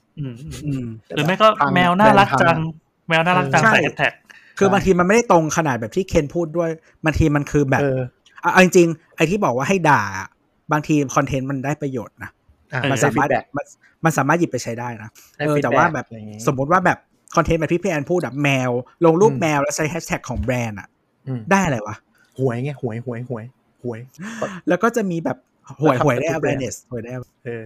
แต่ทำมาทุกแบรนด์เลยนะ ไม่แต่แต่แต่จริงๆแล้วว่าคอนเทนต์หวยคนที่คิดคนแรกอะทำดี อ่า คนที่ทำคนแรกฉลาด แต่พออมทุกคนทำมากันจนเกลือแล้วก็จะแบบอืมใช่ใช่อืมคือเหมือนมันจะมีช่วงหนึ่งที่แบบเหมือนหวยแล้วก็ presented by แบรนด์สักแบรนด์หนึ่งอะไร แล้วคือเหมือน คือเขาก็อาจจะไปพาร์ทเนอร์กับไซต์ที่เป็นแบบ portal site หรือ new site อะไรต่าง ๆ ใช่ไหมอ่าแล้วทีเนี้ยพอแบบมีสิ่งเนี้ย ทุกครั้งเขาก็จะเห็นแบบ product เนี้ยตลอดเห็นเห็นเห็นเห็นอืมอืมคือแล้วมันก็มันไม่ก็ได้มีดูกลุ่มอินมันเอมีอกไม่ลุ่ได้ม invasive ขนาดนั้นเพราะมันเป็นเออคอนเทนต์ที่เขาอยากดูอยู่แล้ว แล้วสำหรับบางกลุ่มก็ work ด้วยเพราะว่าเวลาอยากซื้อของแบรนด์นี้แล้วดันผ่านหูผ่านตากันนึกขึ้นใช่ได้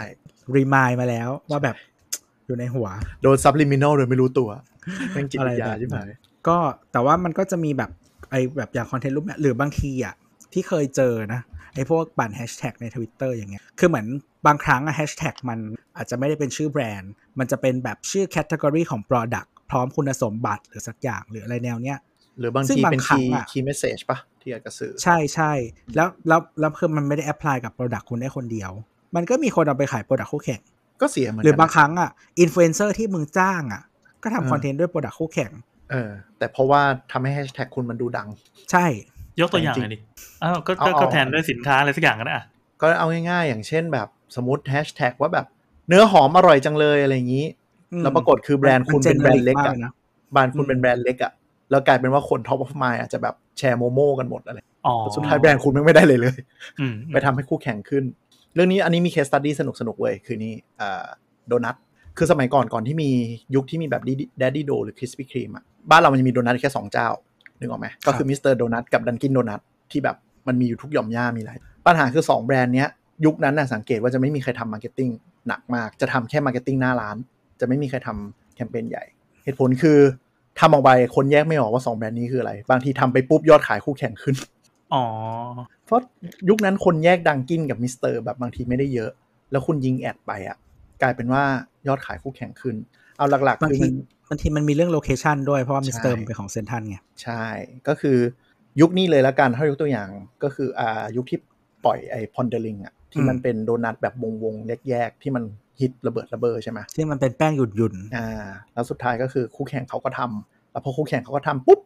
benefit ที่ได้จากแคมเปญเนี้ยคู่แข่งได้เยอะกว่าเพราะว่า location เขาเยอะอืมเพราะฉะนั้นมันมันแบบต้องต้องคิดดีๆ ว่าคุณทำแล้วคุณแบบ ถ้าใครทำ generic อะคุณอยู่ในตลาดที่แบบเป็น top of mind ของคนหรือเปล่าด้วย ไม่งั้นก็จะกลายเป็นการโดนช่วงชิงอย่างรวดเร็วๆ ใช่ แล้วก็จริงๆเคยเจอเหมือนจำไม่ได้แล้วแบรนด์อะไรในไทยนี่แหละ ที่เหมือนโดนไฮแจ็คแฮชแท็กอะด้วยแบรนด์คู่แข่งอ่าแล้วคนก็ก็มีคิดว่าเป็นแคมเปญของคู่แข่งไปเลย แล้วทุกคนก็ยินดีที่นึกว่าเป็นแคมเปญของคู่แข่งอืมจำไม่ได้ว่าแบรนด์อะไรแต่เคยเห็นอยู่แล้วแบบ คือก็ขำคิกค้ากันในวงในในวงที่คนรู้ว่าแบบอ้าวมึงโดนไปดื้อๆเลยอย่างนี้เหรออืมหรือบางอันไปโดนอันที่แบบคุณไม่ได้ตั้งใจเลยก็คืออยู่ๆกลายเป็นประเด็นการเมือง เพราะคุณดันไปใช้คำที่แบบ ใกล้ที่เขาจะหยิบไปเป็นประเด็นดราม่าเชิงสังคมได้อ๋ออันนี้เคยเคยมีเคยมีเนาะใช่อย่างเช่นเอ่อยกเคสเลยก็ได้มั้งอืมอย่างที่มันมีมีการชุมนุมเนอะแล้วก็มีการอ่าอุ้มกัน อุ้มแกนนำครับแล้วปรากฏว่ามีแบรนด์หนึ่งที่เขาเผอิญปล่อยคำว่าอุ้มเป็น keyword มาพอดีในวันนั้นใช่อันนี้คือความจริงมันคือยังไง ก็แค่ ไม่รู้อะไรแต่แล้วเอาแต่เอาความจริงคือคือไม่รู้ใช่ความจคืริองเขาไม่รู้ชี้อะแจงเขาเขาชี้แจงด้วยแบบภาพที่บอกว่าวันที่กดซื้อแอด Facebook ไปแล้วอืมก่อนหน้าอืมอ๋อเขาจะบอกว่าอ่าอันนี้มันเป็นการเตรียมการมาอยู่แล้ว เพราะอะเราเราจะพอเข้าใจว่าการทำโฆษณาครั้งหนึ่งมันไม่ใช่ทำวันนี้แล้วก็ปล่อยวันนี้เลย มันต้องใช่มีการหยอดเงินจะต้องมีกระบวนการขั้นตอนทางราชการอะไรมากมายในในใช่วงการใช่เอเจนซี่ใช่าคือสมัยก่อนนะบางทีเป็นเดือนนะ กว่าจะได้ยิง ไม่ใช่แค่ยิง ad นะ แค่ออกคอนเทนต์หนึ่งอันบน Facebook อะเหรออืมกว่าจะ approve กว่าจะแบบ ใช่ คือคือคือเผื่อคนไม่รู้ การยิง ad Facebook เนี่ย จุกจิกขี้เหี้ยคือเวลาเรา submit เนี่ยมันจะเหมือนมีคนตรวจแต่ไอคนตรวจอะบางทีเป็นบอทแล้วบอทอะมันไม่เข้าใจ เพราะฉะนั้นอย่างกฎหลวมๆว่าแบบคุณห้ามมีเท็กเกินเท่านี้เท่านี้อะต่อให้ไม่เกินอะบอทมันก็แบบบางทีไปเข้าใจลวดลายในใน ad ว่าเป็น ข้อความแล้วมันก็ reject ad เอาอ๋อเดี๋ยวนี้ที่ไทยมันจะมีปัญหาไอ้ที่แบบว่าขายอาหารอะแล้วโดน reject อะเพราะว่าขายอ่าแบบมันคิดว่าขายสัตว์อะอืมเพราะว่าแบบอย่างเช่นแบบยังไก่พับเป็นตัวตัวๆอย่างนี้ป่ะไม่ใช่ไม่ไม่ใช่มันจากคำพี่มันไม่ได้จากรูป สมมติอ๋อบอกว่ากะเพรากุ้งอย่างเงี้ย บอกว่าหมายถึงนึกออกปะอ่ห้ามขายสัตว์เลี้ยงอ่าอีสัตว์กูขายกุ้งตายแล้วไม่กินกุ้งเลย นึกออกปะเออภาษาไทยบางทีบอทมันยังไม่ค่อยฉลาด มันก็แบบโง่อะเออแล้วคือถ้าคุณไม่ใช่เป็นแบบแบรนด์ใหญ่จริง ๆ แล้วโคกับเฮาส์ใหญ่จริง ๆ อะ คือมันก็บางทีจ้างเป็นแคมเปญพอเซตทำอะไรกันเรียบร้อยแล้วเขามีหน้าที่อะปั๊บปั๊บปั๊บปั๊บกดกดกดกดปุ๊บเขาก็ไม่มาดูต่อให้คุณแล้วไง แล้วใครจะไปรู้บางที3วันถัดมาเกิดเรื่องขึ้น สวยอืมใช่ อย่างนี้ก็มีเยอะ หรืออีกประเภทหนึ่งคือแบบเป็น production ที่เตรียมไว้เป็นเดือนๆถ่ายโฆษณาถ่าย ad อะไรไปแล้ว แล้วก็จังหวะนรกก็มีสวย คือบางครั้งมันก็จะต้องเตรียมเวลาที่เตรียมการนานๆ อย่างเช่นสมมติว่า ถ้าเป็นของที่มันไม่ได้เป็นกราฟิกอะเราต้องทำ photo shoot ใช่ไหมครับอืมเออแบบต้องถ่ายรูปอะไรเยอะแยะ สมมติว่าถ่าย photo shoot หนึ่งครั้งอะเราอยากใช้คอนเทนต์ที่มาจาก photo shoot ครั้งเนี้ยสามเดือนมไอตอนนั้นอะอืมอืมสมมติถ่าย product ถ่ายอาหารถ่ายนู่นนี่นั่นแบบถ่ายเยอะๆอะถ่ายแบบมีมุมเหี้ยอะไรถ่ายให้หมด ใช่ไหมจะได้คุ้มเออ ใช่ปะแล้วอยากใช้ photo shoot อันเนี้ยสามเดือนไปตัดแต่งกับไอ้นู่นใส่ป้ายนี่ห่าเออเหวอะไร ให้มันไปแบบใช้ได้ในสามเดือนทำไปหมดเซ็นหมดแล้วอืมเออ แบบวันหนึ่งเกิดขึ้นมามันก็ มันก็จะแบบเป็นปัญหาเช่นพรีเซนเตอร์โดนจับยาเสพติด โอ้โหอืมถ่ายไปแล้ว3เดือน มี ซึ่งซึ่งจริงๆ มันมีอีกประเด็นหนึ่งคือเหมือนกับว่า เราคิดว่าคนส่วนใหญ่อะเข้าใจแมคานิกของทีวีแล้วประมาณหนึ่งอืม ว่าแบบมึงไม่สามารถแบบหมายถึงว่าของที่ทำมาแล้วอะบอกว่าห้ามออนนะ อะไรอย่างเงี้ยมันมันไม่ได้ง่ายขนาดนั้น แต่ดิจิตอลอะ ทุกคนคิดว่าง่ายสิก็กดเลยอะแบบมึงเบรกได้ไม่จำเป็นต้องไปจองช่องเออไม่ต้องอะไรทำไมมึงไม่จอง ใช่ใช่หรือบางทีก็คิดว่าแบบฉันหมายถึงว่าทุกคนอาจจะมีความเป็นแบบใช้ Facebook ประมาณหนึ่งหรือแม้แต่เป็นคนขายเองหรือว่าซื้อแอดเองอะไรก็ตามอะอ่าที่มันเป็นสเกลแบบของเราเองอะอ่าเออก็คือแบบเข้าใจว่าทำได้หมดทุกอย่าง อ่าเปิดหมายถึงว่าเป็นกดไลร้านค์ค้า ร้านค้า SME ใช่กูขายของออนไลน์ใช่อยู่กูเคยกดแอดทำไมมันจะยากอะไรวะ ใช่วันนี้กูกดพอสเลยอะไรอย่างเงี้ยอืมนกออกปะเออซึ่งซึ่งซึ่งไอความเข้าใจตรงเนี้ยเออมันก็อาจจะมีผลต่อความรู้สึกที่เราใส่กับแบรนด์ ตอนที่แบบเกิดเหตุการณ์ใด ๆ ขึ้นก็ตามเอ่ออมันจึงมีคำว่า real time content ด้วยใช่ไหม ซึ่งเป็นคำที่พอใครใช่ที่สามารถเล่นได้นะมันจะว้าวมากใช่มันจะเท่มากเลย ใช่ ซึ่งจริงๆอะมันเป็นสิ่งที่ที่ยาก ถ้าถ้าเป็นแบรนด์ใหญ่ เพราะว่าหนึ่งคุณเขาเรียกว่าอะไรอะถ้าคุณใช้เอเจนซี่อะมันต้องเซ็นหลายรอบทำไม่ได้เซ็นผ่านหลายด่านกว่าจะได้อะไรสักใช่อย่างออกมาใช่ใช่มันมันต้องเป็นอินเฮ้าส์เท่านั้นเลยอะเรารู้สึกว่าที่มันจะทำได้ใช่อะไอ้ใช่ไอ้คำว่า in house นี่ก็คือเมื่อกี้อย่างที่อธิบายโครงสร้างว่าอย่างในตัวบริษัทมันอาจจะมีแค่ marketing สองคนก็ได้บริษัทอืมใหญ่ๆแล้วก็ไปจ้างอ่าไปจ้างเอเจนซี่ข้างนอกแล้วก็ทำงานผูกใช่ปิ่นโตกัน แต่ถ้าอืม in house ก็คือใช่ไอเอเจนซี่เนี่ยทำงาน under องค์กรอีกทีหนึง ใช่ใช่ใช่คือมันมีบริษัทใหญ่ๆเหมือนกันที่เคยทำงานด้วยอ๋อเหมือนมีเอเจนซี่ของตัวเองข้างในอีบริษัทเนี้ยบริษัทใหญ่มากในไทยคือมีเอเจนซี่ที่เหมือนมีเหมือนเอเจนซี่อยู่ข้างในยังไม่พอมีบริษัทหนึ่งที่เป็นบริษัทลูกเป็นเอเจนซี่ข้างนอกอีก อะไรวะ แต่เขาคือคือมันจะแบ่งกันว่างานแบบไหนอะจะต้องใช้อันไหน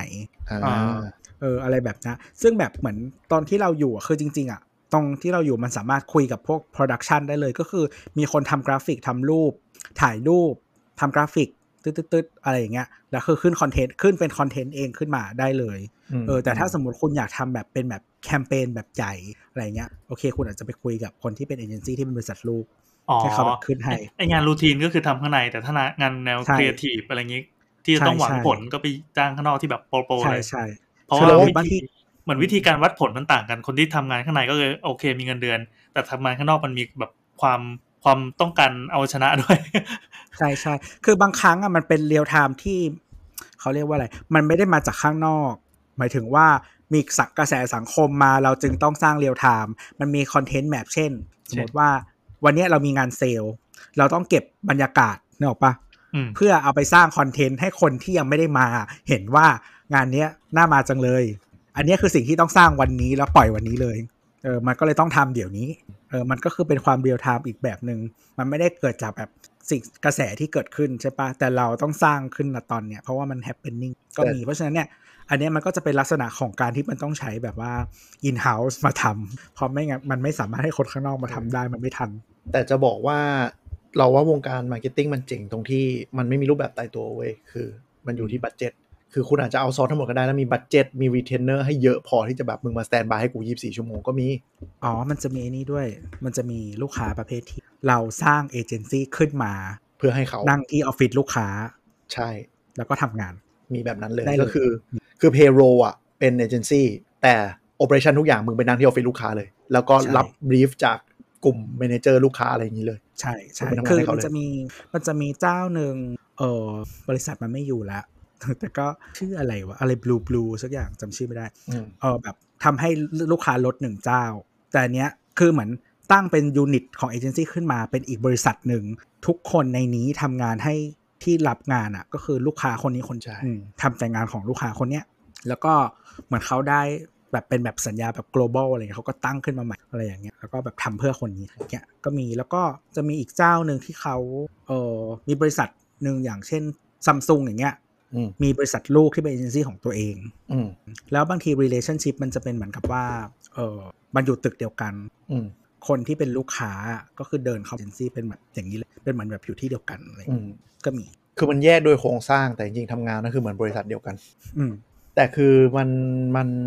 มันบางคนมันเลือกทำอย่างนี้ เพราะว่าไม่อยาก train เองไงคือมันคล้ายๆ แบบบริษัทแม่บ้านหรือบริษัทรปภอะก็คือมึงอะมาทำมา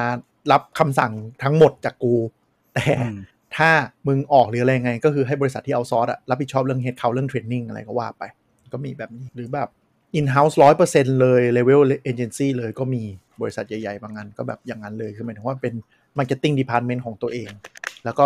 capable ขนาดมาทำ agency ได้เลย แล้ววันหนึ่งก็แบบอาจจะมีเปลี่ยน direction ว่าอะเดี๋ยวมึงสปินออฟไปเป็น agency แล้วกันนะ ก็มี เพราะว่าช่วงที่แบบ downtime ที่งานน้อยอะไรเงี้ยก็จะได้ไปรับงานเป็นรายได้อื่นของของขององค์กรไป จะได้ไม่เป็น dead weight นะฮะใช่ช่วงไม่มี budget นี่ marketing ก็จะหนาวหนาวๆร้อนๆหน่อย แบบกระเด็นก่อนแล้วแรกๆเออประมาณอะเราจะมาถึงช่วงโควิดได้ยังครับโควิดอะว่าว่าตอนเนี้ยตอนเนี้ยสถานการณ์มันเป็นยังไง คือเราอ่าในฐานะที่ไม่ได้ยุ่งเกี่ยวอะไรวงการเนี้ยเรารู้สึกว่ามันเงียบไปมากเลยอะพอเงินไม่มีนะครับ ทุกอย่างก็โดนตัด คือมันเงียบมากทั้งหมดทั้งแง่ของลูกค้าเนาะเออจริงๆเริ่มจากลูกค้าเลยแล้วกัน ลูกค้าก็คือเออแบบเขาเรียกว่าอะไรอะ่ะเหมือนอย่างที่เราเล่าไปก่อนหน้านี้ว่ามันจะมีทั้งคนที่ที่เขาโยกเงินไปมาใช่ไหมอืมแล้วเขาก็ต้องคิดด้วยว่าเขาจะต้องเก็บเงินหรือเปล่าอืมเออ หมายถึงว่าแบบมันควรจะมีบางส่วนที่ถูกเก็บไหมลด budget แบบ overall ลงเพื่อให้หมายถึงว่าเป็นแบบฉุกเฉินหรือใดๆก็ตามยังมีเงินอยู่ เพราะฉะนั้นอะ ลดก้อนบัตเจ็ตก่อนเลยหนึ่งแล้วไอ้ก้อนบัตเจ็ตที่เหลือเนี่ยโยกยังไง ให้มันแบบมีประสิทธิภาพที่สุด เออหรือคืออะไรอย่างนั้นอะคือเราว่ามันเหมือนทุกทุกวงการคือช่วงเศรษฐกิจดี คนก็จะใช้เงินไม่ไม่คิดมากอืมมีอะไรก็ลองลองทำไปก่อนแบบเออกูยังมีกำไรเยอะอยู่ก็ทำทำไปเถอะแต่พอเศรษฐกิจไม่ดีตัวเลขไม่ดีปุ๊บทุกคนก็ต้องมานั่งดู ยิบยิบๆแล้วว่าเงินที่จ่ายไปอะคุ้มไหมจะตัดอะไรได้บ้าง เหมือนมามาดูเค้กว่าไอ้ก้อนที่เราเคยจ่ายไปเท่าเนี้ยอะไรที่พอจะหันงบได้ อืม ก็คือหวยก็จะมาออกเไอ้ส่วนนี้ใช่ไหมคือเอาง่ายๆอย่างอย่างพูดตรงๆ ก็คืออย่างแบรนด์ใหญ่เนี่ย สมมติอ่าว่ามีบัตเจ็ตซื้อมีเดีย สมมุติ 200 ล้านโยนมาให้เลย ทีเนี้ยพอบางทีมันใหญ่มากๆอะไอ้มีเดียไบเออร์ที่ที่เขาได้งบมา มันก็ต้องดิพลอยแบบเละเทะเลยเพราะว่าคุณจะได้ใช้ครบ 200 ล้าน บางทีมันไม่คุ้มไงเช่น ไปอยู่บนป้ายทางด่วนหรือป้ายแบบ BTS ที่แบบไม่คุ้มอะคือมันซื้ทิ้องเยอะขว้างเกินอะไปนะคือมันเออมันกึ่งกึ่งๆทิ้งขว้าง เพราะว่าหมายหบางมายคทีวามว่าตัวตัวงบมันถูกจัดสรรมาแล้วใช้ให้หมด ใช่ ใช่คล้ายๆงบไม่ปเป็นระมาณราชการมากเลยว่ะไม่แต่ว่าคือมันอกรีร่วมกันนึกออกปะใช่อ่ามันมันมันไม่ใช่การที่แบบ คือเหมือนกับว่าฝั่งเอเจนซี่อะก็บอกว่าได้เงินเท่าไหร่ การที่เราจะ maximize profit อะอืมเราก็ต้องใช้ให้เยอะที่สุด อืมคือหมายถึงว่าบางเพราะทีว่าบางเราทีไม่จะได้ได้ agency fee เยอะที่สุด อย่าพูดดีว่า ใช่ใช่บางทีคือเขาได้เป็นเปอร์เซ็นต์จาก budget เพราะฉะนั้นก็คือถ้า deploy ไม่ครบกูก็ไม่ได้กำไร คือสมมุติว่าแบบ agency fee สิบสี่เปอร์เซ็นอย่างเงี้ยอืมก็คือแบบทำยังไงก็ได้ให้มันเยอะที่สุดเนาะปะ200ล้านได้28ล้านอะเพราะฉะนั้นกูก็แบบซื้อแหลกเลย แต่คือเหมือนลูกค้าก็ต้องอักรีเนาะปะว่าถูกสิ่งเนี้ยมันเขาเรียกว่าอะไร มันโอเคและสมเหตุสมผลแล้ว ในการใช้เงินของเราหรือว่าเราอยากใช้ให้หมดนี้ คือบางครั้งอาการที่ลูกค้าบอกว่า ฉันมีเงิน200ล้านอะ ไม่ได้แปลว่าลูกค้ามีเงิน200ล้านหรอกปะยังไงนะมันแปลว่าอะไรหมายหมายหมายถึงว่าลูกค้าเขาอาจจะบวกลบมาแล้ว ว่าเขาอยากจะใช้เท่าไหร่อะไรอย่างเงี้ยอ่าอ่าคือหมายถึงว่า 200 ล้านไม่ใช่เทหมดหน้าตักกูก็มีแค่แบบใช่พูดให้มึงคร่าวๆอะมึงก็ใส่มาเถอะใช่อะไรอย่างเงี้ยซึ่งซึ่งก็ใช่อันนี้ก็เป็นตัวเลขที่ผุดมาจากงบการเงินว่าเราจะดีไซน์การเงินของปีใช่นี้ยังไงใช่ใช่คืออย่าลืคืมอว่าจริสองงๆสองร้อยล้านบางทีมันอยู่บริษัทที่รายได้หมื่นล้านอะมันก็เป็นแค่แบบอืมแค่ 200 จากจาก เจ็ดหมื่นล้านอะไรเงี้ยเขาบอกเออกูอ่ายยอมดีพลอยแล้วกันโยนๆมาเถอะอะไรเงี้ยอะโอเคอะโยนมาแล้วไงต่อ แล้วคือ internally หมายถึงลูกค้าเขาก็ต้องไปของบมาแล้วเนาะปะอ่าหมายถึงว่าเขาต้องไปแบบไฟกับคนอื่นๆ เพื่อให้ได้งบมาแล้วประมาณนี้อ่าเขาก็จะต้องใช้ยังไง เพื่อให้มันแบบอาชีพ KPI หรือว่าอะไรก็ตามของเขาอ่าแล้วก็ตอนเขาเรียกว่าอะไรอะเหมือนตอนที่เราจะขายโปรเจกต์อะหมายถึงเอเจนซี่ขายบางทีมันก็จะเป็นพิชชิ่งที่แบบสมมติมีเอเจนซี่สามเจ้าห้าเจ้า เออในเงินเท่ากันสองร้อยล้านใครทำดีสุดอืมหรืออะไรแบบเนี้ยถ้าลูกค้าพอใจก็คือซื้อคนนั้นเลยมันแล้วก็บางจะมีความแบบบางทีมันเป็นช่วงเศรษฐกิจดีอย่างเงี้ยอ่าความคิดของลูกค้าก็จะแบบ เฮ้ย อยากให้เห็นเยอะที่สุด แบบไม่เป็นไรหรอกขอเยอะๆยิ่งดีอะไรอย่างเงี้ยอืมแบรนด์ฉันจะได้เติบโตแบบไปอยู่ใน top of mind ของทุกคนเออเลยบางทีใช่ไปซื้ออะไรที่มันดูแบบไม่จำเป็นอะไรแต่ก็ซื้อๆไปก่อนกูรวยกูรวยหรือก็คือมันมีตังค์บางทีมันอาจจะเป็น multi year เอ่อ strategy อืมอะไรอย่างเงี้ยคือคือทุกครั้งมันที่ทำไปมันมีเหตุผล แต่ไม่ได้แปลว่ามันดีอ่าหรือมันถูกต้องอะไรเงี้ยก็ปะและซึ่งบางมันอาจจะทีมีอะไรทุกคนคงไม่ชนะกันหมดหรอกใช่ใช่ไม่ใช่แล้วเราเสริมด้วยว่าและบางทีเวลาเศรษฐกิจดีอะไรอย่างเงี้ย เจ้าของ media ก็คือเจ้าของป้ายเจ้าของสื่อทั้งหลายแหล่เนี่ยเขาก็มีคนที่จะมาขอซื้อเยอะเขาก็จะมีประมาณว่าเหล้าพ่วงเบียร์ก็คือ มึงลงอันที่เป็นแบบ key highlight ของกูแล้ว มึงเอาอันเน่าๆกูไปด้วย ไม่งั้นกูไม่ขายให้ อืม เราก็จะเลยเจอว่าทำไมกูมีโฆษณาทีวีแล้ว แล้วทำไมกูมาโผล่ในหนังสือหรือหนังนิตยสารที่แบบดูแทบจะไม่มีใครซื้อแล้วด้วยวะ เพราะมันเป็นอืม bundle กึ่งอืมๆบังคับ ใช่ใช่บางทีมันจะซื้อสมมติว่าแบบซื้อมีมีเจ้าหนึ่งอะ ที่เขาแบบขายพวก transit อะไรอืมนะฮะที่จองนานๆอะบังคับให้ใช้ production ของเขาด้วยอ่าถ้าไม่ถ้าไม่ใช้ production เขาก็คือติด media ชั้นไม่เพราะฉะนั้นบางทีแบรนด์มันจะทำอะไรดูไม่ make sense แต่มันมีความ make เออ sense เบื้องหลังที่แบรนด์เลือกไม่ได้ อยู่ใช่คือคนอื่นมันปริ้นสติกเกอร์แลบรถไฟไม่ได้เหรอ ก็คือไม่ใช่ เออแหละครับ อยู่เจ้าเดียวรู้กันหมดแล้วครับ บ้าเขามีรถไฟตั้งหลายเจ้า อ่ารถไฟมีหลายเจ้าครับ ใช่ครับครับไปต่อครับ แล้วทีเนี้ยอะเมื่อกี้คือสถานการณ์ปกติ แต่ตอนเนี้ยอ่าสิ่งที่มันเกิดขึ้น พอหันงบปั๊บเอออะไรตายบ้าง จริง ๆ อะ จะบอกว่ามีเอเจนซี่ปิดไปเยอะด้วยนะเยอะมากเยอะมาก อันนี้ไม่รู้ เออ แล้วก็เหมือนมันมีอย่างมีเจ้าหนึ่งอะ ที่เขาทำอันนี้เป็นรถเจ้าใหญ่ แล้วเขาอะเซ็นเหมือนแบบ global deal ไว้อืมกับเอเจนซี่แห่งหนึ่ง ที่เป็น global agency อันนี้คือไม่ได้สถานการณ์ไม่ได้ใช่ในประเทศไทยใช่ไหมทั่วโลก อ่าทั่วโลกแล้วก็ต่อแล้วเขาก็จะตั้งเอเจนซี่ขึ้นมาใหม่หนึ่งอันเพื่อทำสิ่งนี้ แล้วก็แบบพอมีเหตุการณ์ใด ๆ เกิดขึ้น ก็คือเราว่ามันบวกกันหลายอันโควิดด้วยอะไรด้วยเขาก็คือเบรกเลย แล้วก็บอกว่าหยุดให้หมด แล้วก็คือเหมือนแบบอะมึงกลับไปทำ local เหมือนเดิมอยากทำอะไรทำแบบน้อยๆ พอ คือหเอมายถึงเจว่านซี่นั้นคือพังไปเลย อืมอ่า เอเจนซี่ที่อุตส่าห์ดีลแทบตายตั้งขึ้นมาเพื่อจะดู strategy ทั่วโลกเนี่ย บึ้มอืมใช่บึ้มไปบึ้มเลยไปเลย แล้วก็มีแบบเอเจนซี่ที่ปิดไปเลย เพราะว่าหมายถึงว่าแบบลูกค้าหลักเขาเปลี่ยนนโยบายไม่มีเงินแล้ว ก็คือแบบ bye bye ปิด consolidate กลับเข้าบริษัทแม่ให้หมด อืมอืมแล้วก็อย่างที่เล่าก่อนอันนี้อย่างพวกเอเจนซี่บางอันที่มันมีหลายสาขาตั้งไว้รับลูกค้านู่นนี่นั่นอะไรเงี้ยก็คือเอาโอเปอเรชันหลังบ้านอยากเริ่มเริ่มเริ่มเลยอาจจะเอาโอเปอเรชันหลังบ้านมารวมกัน คนที่มันแบบ เหมือนมันมันดุบได้มันดุบอะเนาะมันที่มันไม่ต้องมีอะไรอะไรเงี้ยก็คือรวมอืมให้หมด หรือบางครั้งก็คือรวมทั้งหมดแล้ว แต่ว่าแบบเหลือแค่ชื่อไว้ให้ลูกค้าอืมเหลือแค่ชื่อไว้บอกลูกค้าเฉยๆอะว่าคนละบริษัทนะจ๊ะแต่จริงๆหลังบ้านนั่งอยู่จมหัวอยู่ด้วยกันแชร์รีซอสกันหมใช่ดแล้จ้ะวใช่จ้ะอาจไม่ได้นั่งด้วยกันช่วงนี้ work from home โอเคโอเคจริงๆเรื่อง work from home นี่ก็เป็นเป็นตัวสะท้อนหนึ่งเหมือนกันนะคือเอ่อเหมือนเราก็ก็เคยไปผ่านไปคุกคลีพวกเอเจนซี่อะไรแบบนี้บ้าง อืม ทำให้เห็นว่าเขาใช้รีซอสในบริษัทแบบเยอะมากอะอืไม่ไม่รู้ว่ามันเป็นการสร้างภาพลักษณ์เลยหรือเปล่าว่า บริษัทฉันต้องดูดูดูดูดูดีในในสายตาโซเชียลอะนึกออกไหมดู wow ดูป๊อปอะคือคือเราไม่เคยคิดคือคือทำเอเจนซี่คือเราไม่เคยคิดว่ามันต้องวางในโซเชียลนะ แต่อย่างน้อยอะพนักงานมันต้องชอบเว้ย แล้วมันเป็นอะไรที่คนรุ่นใหม่ไงมันก็ต้องมีอ่า perk ใช่ perk ที่อ่าคนรุ่นใหม่ต้องชอบพนักงานต้องชอบใช่ใช่ใช่ใช่ใช่ใช่ใช่มันคือมันต้องชื่อบริษัทมันต้องต้องดูเซ็กซี่อะในการแบบอืมดึงคนที่จะเป็นสายเนี้ยเข้าไปทำงานอ่ใช่แต่งออฟฟิศใช่สวยอ่าออฟสฟิศถาสนวยที่อะทำงานอะ มันต้องแบบเออดึงดูดอะเออเพราะมันเป็นคือมันเป็นมันเป็นเหมือนนอมของสายนี้ๆเออ โต๊ะสวยอุปกรณ์สวย อุปกรณ์ดีชั้นเออเลิศ มีอืมบาร์เหล้าในออฟฟิศอะไรอย่างเงี้ยอ่ามีที่ใช่พักใช่ผ่อนขนมหยิบฟรี อะไรต่างๆมากมาย เราเคยอยู่เราเคยอยู่เอเจนซี่ที่มีบาร์เหล้าโอ้แล้วก็คือแบบกินกันกลางวันเลยปะไม่กิน กินตอนเย็นกินหลังเลิกงานอ๋อหลังกินเลิกงานหลังก็เป็นเลิกงานเวลาแบบสิครับปาร์ตี้ ใช่มีใช่แต่ว่าแบบประชุมตรงบาร์เหล้าก็มีนะอืมคือเหมือนมันไม่มีมันไม่มีที่อะก็นั่งตรงบาร์เหล้าแล้วกันแล้วก็คุยงานกัน แล้วอ่าพนักงานก็จ้องมันจะขวดเหล้าคือมันจะมีการดีไซน์สเปซที่แบบ แบบสิ้นเปลืองสิ้นเปลืองอะออกมาเยอะ นั่นนั่นอืมกลายเป็นว่ามันเป็นต้นทุนที่เหมือนเขาจะต้องออกให้ทุกเดือน แต่ถ้าในยามปกติก็คงไม่ได้รู้สึกอะไรมันก็เป็นใช่คอสอันหนึ่งแต่ทีเนี้ยใช่พอมาเป็นอย่างช่วงช่วงที่แบบงานแม่งขาดไปเลยช็อตไปเลยอืมกลายเป็นว่าเอ่อบริษัทเราก็เอยเอเจนซี่ของเราได้ได้คิดนวัตกรรมคือ work from home ทำงานที่ไหนก็ได้ ทุกคนพนักงานทุกคนสามารถทำงานอย่างมีความสุขไม่ต้องแบบเดินทางแล้ว นี่เขาก็ใช้วิธีการโฆษณาเหมือนกัน คือถ้าไปเอเจนซี่ใหญ่ๆอะหลาย ๆ เจ้ามันจะมีตรงโถงหรือว่าแบบ reception อะไรเงี้ย มันจะโล่งใหญ่ ๆ คือทำเกือบทุกที่อืมบางที่เป็นแบบ triple volume อืมอะไรเงี้ยนะฮะเอเจนซี่แห่งหนึ่ง ย่านสยาม เออเป็นไว้ที่ตั้งรางวัลอะไรนี้ก็มีนะเออ ที่ตั้งรางวัลด้วย คือแบบเคยไปที่หนึ่งอะ แถวแบบว่า ไม่บอกชื่ออ่ามันจะเป็นแบบบอกก็รู้ไงไอ้กำแพงกระจกวะ เออเป็นกำแพงกระจก แล้วก็มันจะมีเหมือนแบบผนังล้อมทั้งหมดอะเป็นรางวัลแล้วไม่พอมึงมีโต๊ะตรงกลางรางวัลแบบเรียงอีกใช่คือกูไม่มีที่เก็บแล้วอืมคือบางบริษัทก็เป็นแบบ re- ส่วน reception ที่เป็น wallpaper ก็คือเป็นตู้ถ้วยรางวัลใช่ เออนึกออกนึกออกแอดเคยเคยผ่านไปเหมือนกันคือ คือแต่ละที่เขาจะมีอะไรวิธีแบบต่างพองขนตัวเองในวิธีเนี้ยๆใครเดินผ่านใช่ลูกค้าเข้ามาก็ wow แบบ พนักงานเข้ามาก็เอ้ยมันเท่ว่ะใช่ใช่ใช่ เออ มีแบบ Adman AdAsia แบบนู่นนี่นั่นอะไรต่างๆมาอ่าก็ว่าไป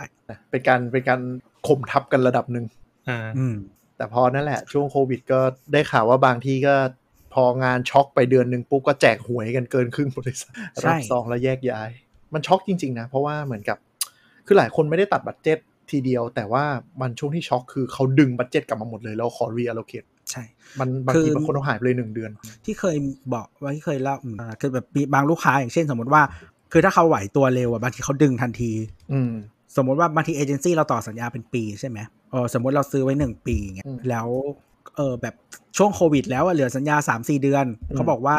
ที่เหลือทั้งหมดโฮและคืนกลับมาให้หมด อืมคือเดี๋ยวนี้อ่าเผื่อเผื่อคนผู้ฟังไม่รู้คือเวลาการจ้างงานเอเจนซี่เนี่ยมันจะมีส่วนที่เรียกว่าค่าค่าฟรีค่าทำงานมันอาจจะมาอืมสมมติสมมตินะฟิก สองล้านบาทต่อเดือน แล้วเซ็นสัญญาหนึ่งปีก็คือจ่ายยี่สี่ล้านบาท แต่มันจะมีส่วนที่ซื้อ media เนี่ยที่มันจะมี budget ต่อเดือนว่าอาจจะให้เดือนละห้าสิบล้านสมมติซึ่งอันนี้คือกำไรสุดๆของเอเจนซี่คือไอ้ส่วน 50 ล้านเนี่ยก็คือเอเจนซี่ก็จะไปจัดสรรยังไงให้เหมาะสม ซึ่งเอเจนซี่เนี่ยเวลาบางทีเขาไปซื้อ media หรือไปซื้อนู่นนั่นเนี่ยมันก็มีแบบค่านั่นแหละค่าหัวคิวค่าอะไรแล้วแต่กำไรจริง ๆ มันมาจากตรงไหนอีประมาณสมมติ 2 ล้านเนี่ยจะเป็นแบบ ค่าที่จ่ายพนักงานที่ทำโปรเจกต์นี้หรืออะไรไงก็ว่าไปอันนี่พูดถึงใหญ่ๆหน่อย เวลาที่เขาบอกว่า hold budget ก็คือเหมือนว่าไอ้ห้าสิบล้านที่จะได้อีกสี่เดือนแบบพี่ตัวบอกอะสองร้อยล้านเนี่ยมันโดนดึงปุ๊บหยุดไปเลยเพราะฉะนั้นก็กลายเป็นว่าแบบกูจะได้ที่เหลือก็คือแบบแค่ค่าเลี้ยงคนค่าเช่าอะไรอย่างงี้ก็ไม่พอด้วยซ้ำเออใช่พวกนี้เขาจะมีเงินมีเงินเย็นๆอยู่ได้นานป่าวะหรือว่าเงินแบบในวงการนี้เขาวูบวาบ นี่ก็แจกซองไปไปเยอะมากแล้วนะวูบวาบบริษัทค่อนข้างวูบปวาบกปิดอะไรประมาณเนี้ยโอ้โหค่อนข้างวูบวาบคือใช้เงินเพราะเพราะเงินมันเข้าง่ายนะมั้ง มันก็เข้าเป็นก้อนเยอะอะพี่ แล้วมันก็คือต้องหมุนนะแล้วคืออย่างที่บอกว่าชื่อมันก็บอกเนาะว่าเอเจนซี่มันติดต่อคนหลายหลายระดับหลายเลเวลใช่ไหมอืมสมมติว่าลูกค้า สมมติลูกค้า billing term แบบ 45 วันอะแล้วคนที่เขาจ่ายต่อเขาก็มี billing term เหมือนกันนะ Billing ทุกคน term คืออะไรครับ billing term วันระยะระยะเก็บตังค์หมายถึงว่าระยะเก็บตังค์อะเออแบบ คนนี้ 45 วันคนนี้ 60 วันคนนี้นู่นนี่นั่นอะไร เงินมันก็จะต้องถูกหมุนระหว่างทางไป อืมเพราะฉะนั้นซึ่บางงไอทีเนี้ยมันก็เป็นค่าใช้จ่ายเหมือนกัน แล้วก็เอเจนซี่มันจะมีค่าใช้จ่ายก็คืออ่าค่าใช้จ่ายพิชคือหมายถึงว่าก่อนที่จะได้งานมาบางทีมันก็ต้องเข้าเนื้อก่อน อืมอืมสร้างทีมมาทำพิชชิ่งสร้างนู่นนี่นั่น บางทีมันคือจะพิชชิ่งอะหมายถึงว่าคือจริงๆสมาคมโฆษณาเขามีข้อกำหนดต้องจ่ายค่าพิชใช่ไหมซึ่งลูกค้าหลายๆเจ้าก็ไม่จ่ายนะอืม ก็คือเป็นเหมือนแบบเป็นนอมของอินดัสทรีคืออยากได้แล้วแต่ก็มาเสนอเองแล้วมึงจะลงทุนใช่เท่าไหร่กูก็จะเลือกมึงแล้วแต่แบบความที่มึงอยากได้งานกู คือสมมติบางทีแบบเออพิชห้าเจ้า เอาจริง ๆ ถึงจ่ายค่าพิชอะปกติเลทมันประมาณแบบแสนหนึ่งอืมแสนหนึ่งอะไม่คุ้มหรอกอืมคือแสนหนึ่งอะจ่ายแค่เอาเอาพ็อกเก็ตมันนี่หมายถึงว่าไม่รวมเงินเดือนพนักงานอะเออเงินที่ต้องแบบจิปาถะต่างเออๆก็ไม่คุ้มแล้วอะเออ แล้วคือสมมติว่าเรียกห้าเจ้าได้หนึ่งเจ้าอะอีกเจ้าทั้งที่เหลือก็คือฟรีนะเออคือแบบสมมุติว่า pitching เนี่ยทำงานมาสองเดือน มีถ่ายแบบ เออเขาเรียกว่าอะไรทำวาดวาดบอร์ดมาใช่ไหมอืมวาดบอร์ดสวยงามอืมไอไอบอร์ดที่จะเป็น TVC อะเออวาดบอร์ดมาสวยงาม มีแบบวิดีโอ reel ที่เป็นตัวอย่างให้ดูเออที่ต้องไปตัดมานู่นนี่นั่น อะแล้วก็คือไอตอนทำ plan อะตอนที่ทำแบบ strategy อะ ทำวิจัยด้วยอืมเพราะว่าอยากได้ strategy แบบดีๆ ก็ต้องเสียเงินอีกใช่เนี่ยเงินหมดเลยแล้วคือแบบคือแสนหนึ่งแค่ทำวิจัยก็ไม่พอแล้วอะเออใช่ก็คือใช่เหมือนแบบ มาททำงานมาสองเดือน สมมุติใช้คนทั้งบริษัทอะยี่สิบคนเอออาทิตย์สุดท้ายเนี่ย ทุกคนแบบว่านอนดึกหมดเนี่ย แล้วแบบมาถึงปุ๊บพิชไม่ผ่านอะศูนย์อืมมันก็เป็นการลงทุนมากๆเหมือนกัน อืม แล้วก็ ส่วนใหญ่เอเจนซี่ก็จะต้องแบบโลเคชันดีนิดนึงด้วยอะไรอย่างนี้เพราะว่าลูกค้ามาถึงง่าย พนักงานมาถึง แล้วก็เราอันนี้ไม่อันนี้ส่วนตัวเรารู้สึกว่าหลายเอเจนซี่อะ finance guy ไม่ค่อยเก่ง อาจจะไม่ใช่แบบไอ area เขาอะไรเงี้ยที่มันนั่งดูบางทีแบบโปรเจกต์บางโปรเจกต์ก็เข้าเนื้อบางโปรเจกต์บางโปรเจกต์ก็แบบไม่คุ้มอะหมายถึงว่าแบบเอา resource มาลงแล้วมันไม่คุ้มคนมันไม่เข้มหมายถึงว่า marketing มันก็จะแบบบางคนก็อยากได้จัดเต็มไงบางทีก็จะแบบเฮ้ยอืมขออีกนิดนะขออีกนิดขออีกนิดไออีกนิดเนี่ยรวมๆกันแล้วแบบเฮ้ยเฮ้ยไกลละไกลละเริ่มเริ่มทะลักละคือเอาจริงๆแค่ลองดูแบบอย่างพวก human resource อะไรเงี้ยบางทีเราไปประชุมกับไอ้บางเอเจนซี่เขาจะขนมาแบบสมมติ meeting หนึ่งแบบ 8 คนเนี่ยแค่ค่าแบบโลจิสติกของคน 8 คนเนี่ยมันก็มันก็เป็นเงิน มันดูดูตั้งใจไง คนขนมาเยอะตั้งใจอะไรอย่างนี้มีทุกแผนกมาช่วยกันรับ brief ใช่ใช่คือเหมือนแบบ อะ โอเคมี เอ่อ account director หนึ่งคนพวกการแสดง account เออ account manager หนึ่งคน account executive หนึ่งคน มีแบบ strategic planning manager หนึ่งคน strategic planning แบบ junior หนึ่งคน มี creative สองคนอืมเจ็ดแปดคนละ บางครั้งถ้าเป็นบริษัทญี่ปุ่นก็คือมีนายญี่ปุ่นมาด้วยคนหนึ่ง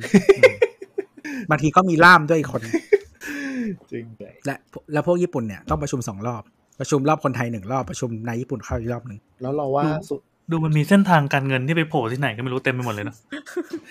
ด้วยแล้วก็อย่างหนึ่งคือที่มันมันคือต้นทุนของการเป็นเอเจนซี่ต้นทุนคือคนไงคือหมายถึงว่าอุตสาหกรรมอื่นอะต้นทุนคนมันอาจจะไม่ได้เยอะแบบมหาศาล แต่เอเจนซี่ต้นทุนทุกอย่างคือคน เพราะฉะนั้นทันทีที่มึงหารายได้ไม่รู้คนต้องไป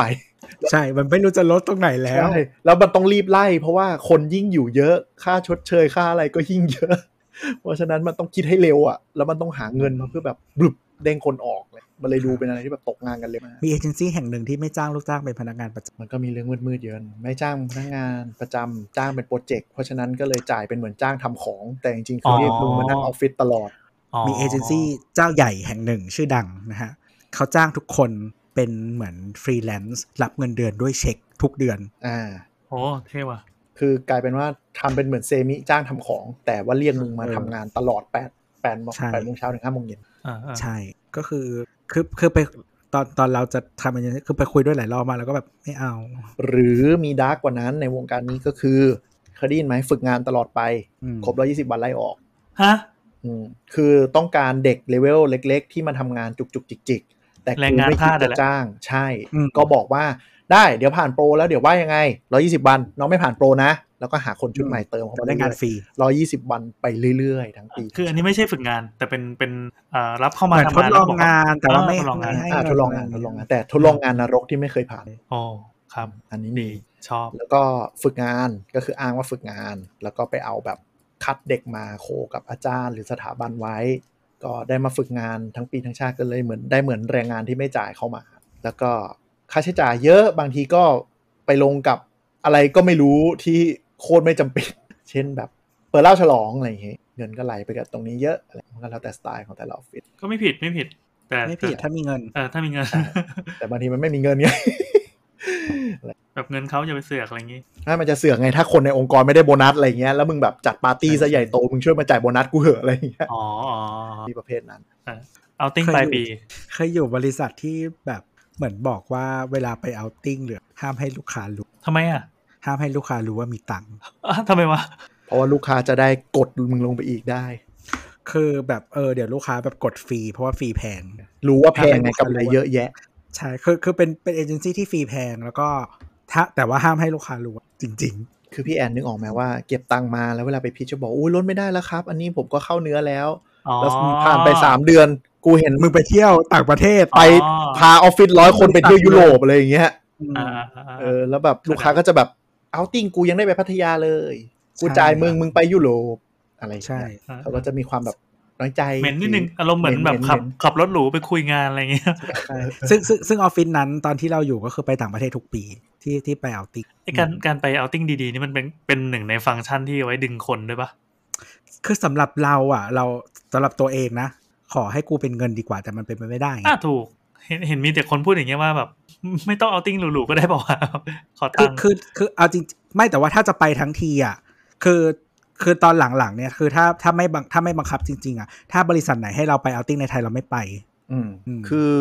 คืออันนี้ถ้าถ้าตอบในมุมคนคนแบบเขาเรียกผู้ประกอบการก็คือ เวลา outing หลักเยอะๆเนี่ย เวลาซื้อมันถูกกว่าไง ถูกกว่ามันจ่ายเงินมันเอามาเป็นค่าใช้จ่ายได้ด้วยจ้าเออเอามาเป็นค่าใช้จ่ายได้ด้วยแล้วก็อ๋อมหมายถึงว่าถ้าสมมติ budget ที่ผมจัด outing ไปเที่ยวต่างประเทศเนี่ย คือพอกลับมาเป็นโบนัสอะมันอาจจะน้อยกว่าที่คุณคิดนะใช่เออเพราะว่าผมไปดีลกับพวก agent อะเวลาหลักเป็นระดับบริษัทเนี่ย agent มันจะชอบเพราะมันได้ volume เพราะฉะนั้นอ่าบางทีมันได้แบบคุณไปห้าสิบคนเนี่ยคุณไปซื้อทัวร์เองอาจจะทัวร์ละสามสี่หมื่นใช่ไหมแต่อืมพวกนี้เขาไปบี้ budget มาจะได้หมื่นกว่าบาทไปบี้ agent ใช่มาได้หมื่นกว่าบาท ก็คือแบบจ่ายโบนัสหมายถึงว่าจ่ายหรือแบบเงินมาเท่านั้นมัน happy เหรอก็ไม่เออพอได้มาเป็นโบนัสแบบเอ้าทำไมได้แบบศูนย์จุดสองห้า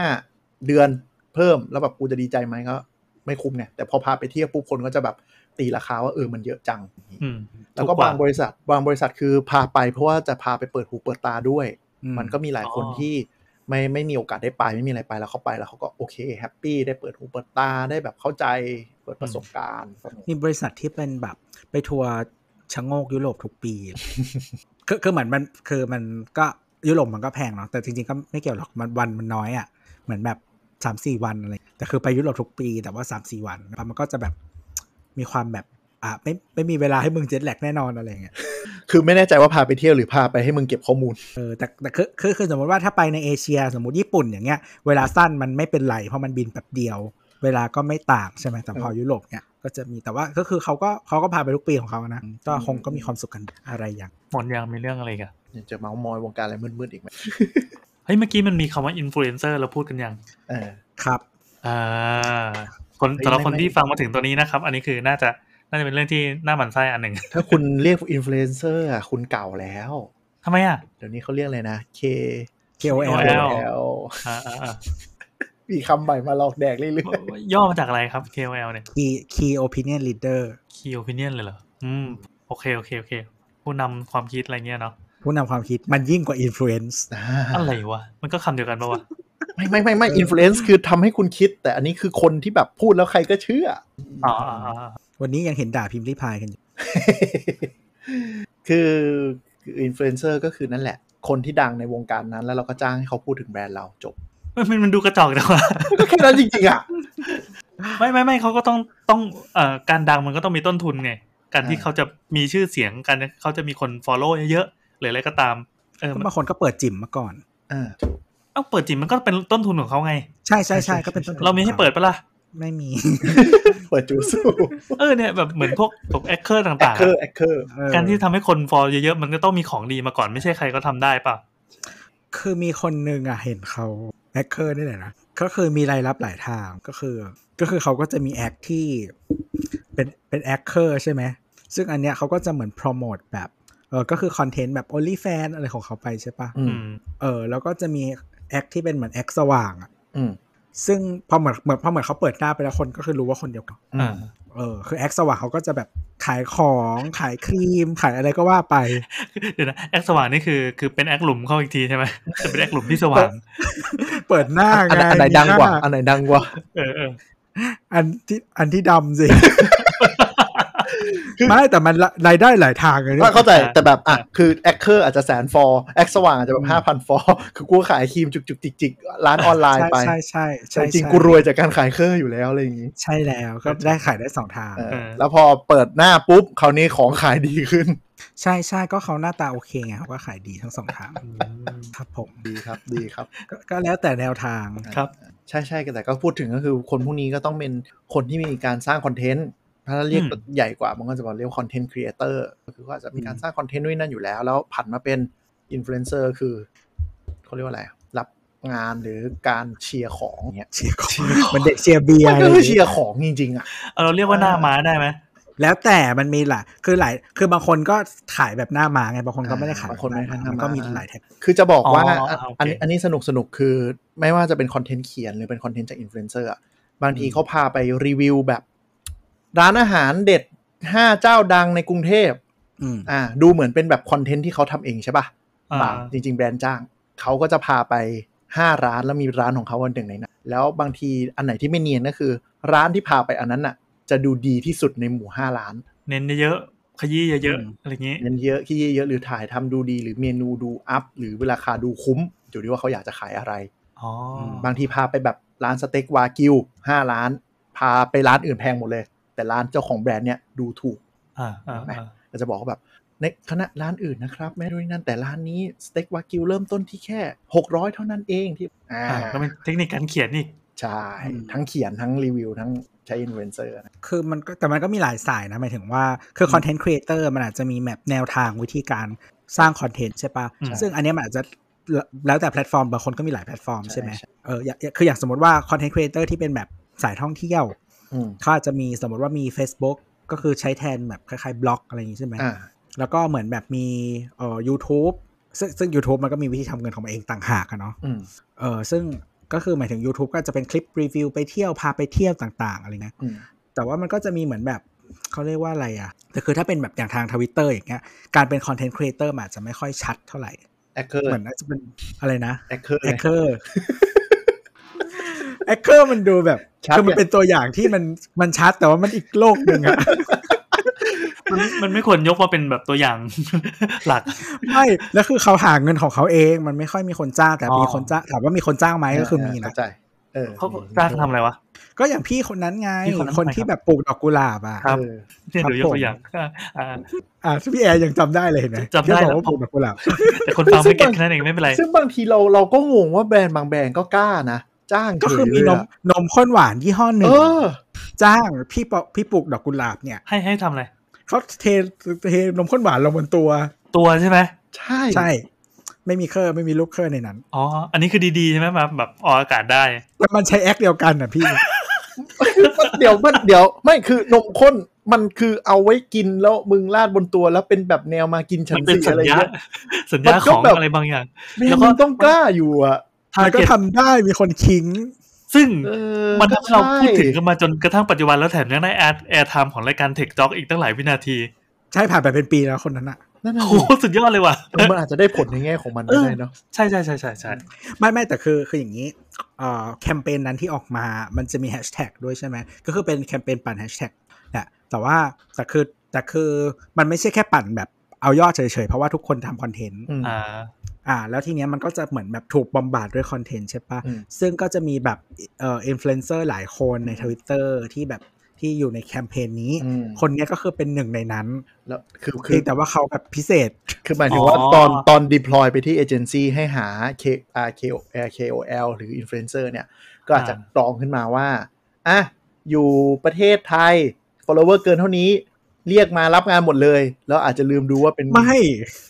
แล้วว่ามันต้องสเปซิฟิกกว่านั้น เพราะไม่คือมันเข้าใจคือคือมันจะมีงานแบบ low level อย่างแค่แบบว่าให้ retweet แบรนด์สมมุติ หรือว่างานแค่แบบซื้อของอะไรมาก็ได้แล้วก็แบบพิมพ์รีวิว อะไรอย่างเงี้ยคือแบบโง่ๆอะรีวิวที่แบบใช้คนเยอะๆอะรีวิวตึ๊ดตึ๊ด เออ แต่อันเนี้ยคือมัน select คนเว้ย แล้วมันก็บอกว่าเออให้ทำคอนเทนต์ซึ่งแต่ละคนมันก็ทำคอนเทนต์ที่เป็นเหมือนแบบแนวตัวเองนิดนึงมันมันมันแบบถูก create มาแล้วอะเข้าใจแล้วคือคนเนี้ยก็คือแบบโชว์แพ็กใช่ไหม แล้วก็ถ่ายนมใช่ถ่ายเทเทนมลงมาบนตัว คือเขาอะไรเข้าใจแต่หมายถึงว่าไอไอไอ marketing ของแบรนด์ที่แบบให้เอเจนซี่ไปทำอะตอนเห็นก็อาจจะแบบเชี่ยไงดีวะอย่างเงี้ย คือคนเนี้ยมันต้องถูก approve มาแล้ว แต่ว่าเขาแต่ก็ไม่แน่เขาอาจจะเห็นแค่แบบสมมติ profile ใช่ปะแล้วก็คอนเทนต์ที่คนนี้ทำมา เขาไม่ได้กดเข้าไปดูว่าในแอคของมึงมีอะไรบ้างนะใช่ คืออาจจะรับ brief มาว่าแบบให้อ่าทวิตเป็นตัวของตัวเองได้เลยค่ะ ปัญหาคือตัวของตัวเองกูเนี่ยเป็นอย่างนี้เอเจนซี่ดูไม่ทันว่าแบบเชี่ยสมมติจ้างร้อยคนอย่างงี้เออมันมีโอกาสอยู่แล้วเว้ยกลายเป็นว่าอันนี้ป๊อปสุด แต่เจ้าของแบรนด์นึกสภาพเวลาเขาเปิดตัวอย่างให้ดูดิแบบเจ้าของแบรนด์เขาไทยไทยแฮชแท็กเขาอะเชี่ยอืมเขาจะคิดแค่ว่าดูเซ็กซี่ดีเออก็นั่นแหละถูกใจถูกใจตัวถูกใจไม่คือคือคือเคยเคยเห็นคนจ้างมาแล้วแบบแอคแบบนี้ไม่ใช่แค่แอคนี้แอคเดียวหลายแอคอ่าแต่ว่ามันจะเป็นแบบ product ที่มันใกล้หมายถึงว่ามันดูใกล้เคียงกับ ไม่อยากใช้คำใกล้เคียงกับผมว่าคือคนคนคนหนึ่งอะมันมีหลายด้านใช่ไหมแต่ว่า product ที่เขาเลือกมามันตรงกับด้านนี้แน่ๆอะอ่าเป็น product โดยตรย่างเช่นแบบเจลถุงยาอ่าหรืออะไรอย่างเงี้ยหรอกปะหรือว่าพวกแบบยาสมุนไพรที่มันแบบแนวนั้นอะ ใหญ่ยาวแข็งปึงปัง เออโซนนั้นอะเพราะว่าเออคือในไทยยาที่เป็นไม่ใช่สมุนไพรมันโฆษณาไม่ได้อ่านะเออ ประมาณนั้นแล้วทีเนี้ยมันก็คือเหมือนแบบ อันเนี้ยไม่ต้องคิดอะไรมากมันตรงทาร์เก็ตชัวร์ๆ นึกนึกออกไหมครับใช่ใช่ใช่เออ แต่ว่าแบบโปรดักที่แบบเป็นอาหารอะมึงก็กล้านิดนึงไม่แต่ว่าการทำออนไลน์มันสนุกนะเว้ยบางทีแบบแคมเปญที่ยิงไปมันโดน hijack แล้วมันโดนปั่นไปทางที่มันไม่ต้องการเนี่ยแม่งก็ไม่รู้จะทำยังไงเหมือนกันนะเออ อยู่ก็หยุดไม่ได้ ไปแล้ว แต่ก็เคยมีลูกค้ามาถามแบบบางทีเขาก็เลือกอินฟลูเอนเซอร์มาแปลกๆอะไรเงี้ยอืมแล้วแล้วแบบเขาก็หมายถึงว่าส่งมาให้เราดูว่าแบบโอเคไหมอะไรอย่างเงี้ยคือเหมือนอย่างเช่นแบบ product เด็ก product แบบอาหารเด็กอะไรอย่างเงี้ย แต่เลือกอินฟลูเอนเซอร์เป็นแบบนักร้องลูกทุ่งที่แบบที่ที่แบบอายุเยอะหน่อยไม่ได้ cater to เด็กอะไรเงี้ยอืมอ่าเออแต่แต่เขารู้สึกว่ามัน popular ในแบบในหมู่เด็กๆ อะไรอย่างเงี้ยบางทีเจ้าของเป็นแม่ยกกอยู่ครับเคยเจอแล้วเรื่องเรื่องเข้าใจแล้วเข้าใจแล้วเออบางทีเจอเออเจอมาเรื่องเหมือนกันว่าแบบทำไมเดี๋ยวนะทำไมเลือกเลือกอย่างนี้มาถามไปอ่าถามมาก็พอในห้องประชุมก็บอกว่า อ๋อ พี่เป็นแฟนของคนนี้มากเลย พี่อยากให้เขามาเป็นพรีเซนเตอร์ของ product พี่ แต่ทุกคนในห้องประชุมก็แบบกูจะขัดยังไง หรือว่าควรตามใจเจ๊ไปต่อดี หรือว่ามันก็ได้อยู่นะ เริ่มเริ่มมีหาเหตุผลแบบเข้าข้างตัวเองว่า หรือว่ามันก็น่าจะได้อยู่นะอะไรอย่างเงี้ยเพราะไม่อยากขัดใจคนจ่ายตังค์เดี๋ยวไปขัดแล้วเดี๋ยวจะโดนสอยก็มันก็ได้แต่ว่ามันก็ต้องดู KPI ให้สมเหตุสมผลไงบางทีแบบว่าบังคับกูขนาดนี้แล้วแบบโอ้ KPI กูแบบว่าสูงเสียดฟ้าแล้วแบบกูทำอะไรก็ไม่ได้อะไรอย่างเงี้ยอืมใช่ถือว่าอันอันนี้เป็นหนึ่งในโจทย์แล้วกัน การที่ออืยู่มมี เลือกอินฟลูเอนเซอร์คนนี้มา ใช่เหนื่อยว่ะแต่ว่ามันก็น่าสำคัญตรงที่แบบเราว่าความเป็น digital marketing อย่างหนึ่งคือมันมัน spread เร็ว คือคือต้องยอมรับว่าด้วยต้นทุนเท่ากันอะ production มันอาจจะใช้ไม่ถ้าคุณไม่ได้ทำคลิปอลังการมากนะ production บางทีมันไม่ได้เยอะไม่ได้ปุ๊บแล้วมันเน้นเร็วเน้นกระจายเร็ว มันก็จะมีคนที่แบบมองว่าแบบเฮ้ยคือยิงอะไรไปก็ได้อะขอให้มันแบบมี reach อะมันก็ยังดีกว่าแบบ ไม่มีใครเห็น มันก็เลยทำให้แบบบางทีเราจะได้เห็นแบรนด์แบบทำอะไรแปลกๆออกมาที่แบบ เขาอาจจะมีความเชื่อว่า bad publicity มันดีกว่าแบบไม่มีเลย คือบางทีพอมันมาเร็วไปเร็วเนี่ยอืมคนบางทีก็ forgiving มากกว่าหมายถึงว่าผ่านไปแล้วฉันลืมอ่าก็ได้ใช่คือไซเคิลมันเร็วกว่าแบบโฆษณายุคก่อนเยอะไงโฆษณายุคก่อนคือถ้าอืมคุณพลาดแล้วมันเป็นแบบยิงเป็นทีวีไปคุณอาจจะโดนด่าโดนอะไรเยอะ แต่ยุคนี้เหมือนกับแบบปุ๊บมันออกไปปุ๊บอะพลาดรีบถอนออก แต่คนมันก็ไวรัลไปแล้วคนที่แบบมองว่าอยากทำอย่างนี้เดือนหน้ากูทำแคมเปญใหม่ได้แล้วเอาง่ายให้ลองนึกดูว่า เดือนที่แล้วอะมีอะไรที่เป็นดราม่าจากสินค้าโฆษณาที่แบบทำให้ชาวเน็ตโมโหจำอะไรเงี้ยจำไม่ได้หรอก ใช่ใช่แต่ที่แน่ๆคือ คือมันมันมันฝังเข้าไปแล้วว่า มันมีสินค้านี้อยู่จริง แล้ววันหนึ่งถ้าเกิดเราไปผ่านร้าน อาจจะแบบขอแวะเข้าไปกินก็ได้อะไรเงี้ยอืมเออ ซึ่งไอ้พวกอินฟลูเอนเซอร์เนี่ยมันก็จะมีอีกประเด็นหนึ่งที่มันเป็น gray area เพราะว่ามันไม่มีกฎหมายเลยมาควบคุมใช่นั่นก็คือ ก็คือไอ้พวกเขาเรียกอะไรอะเอ่อ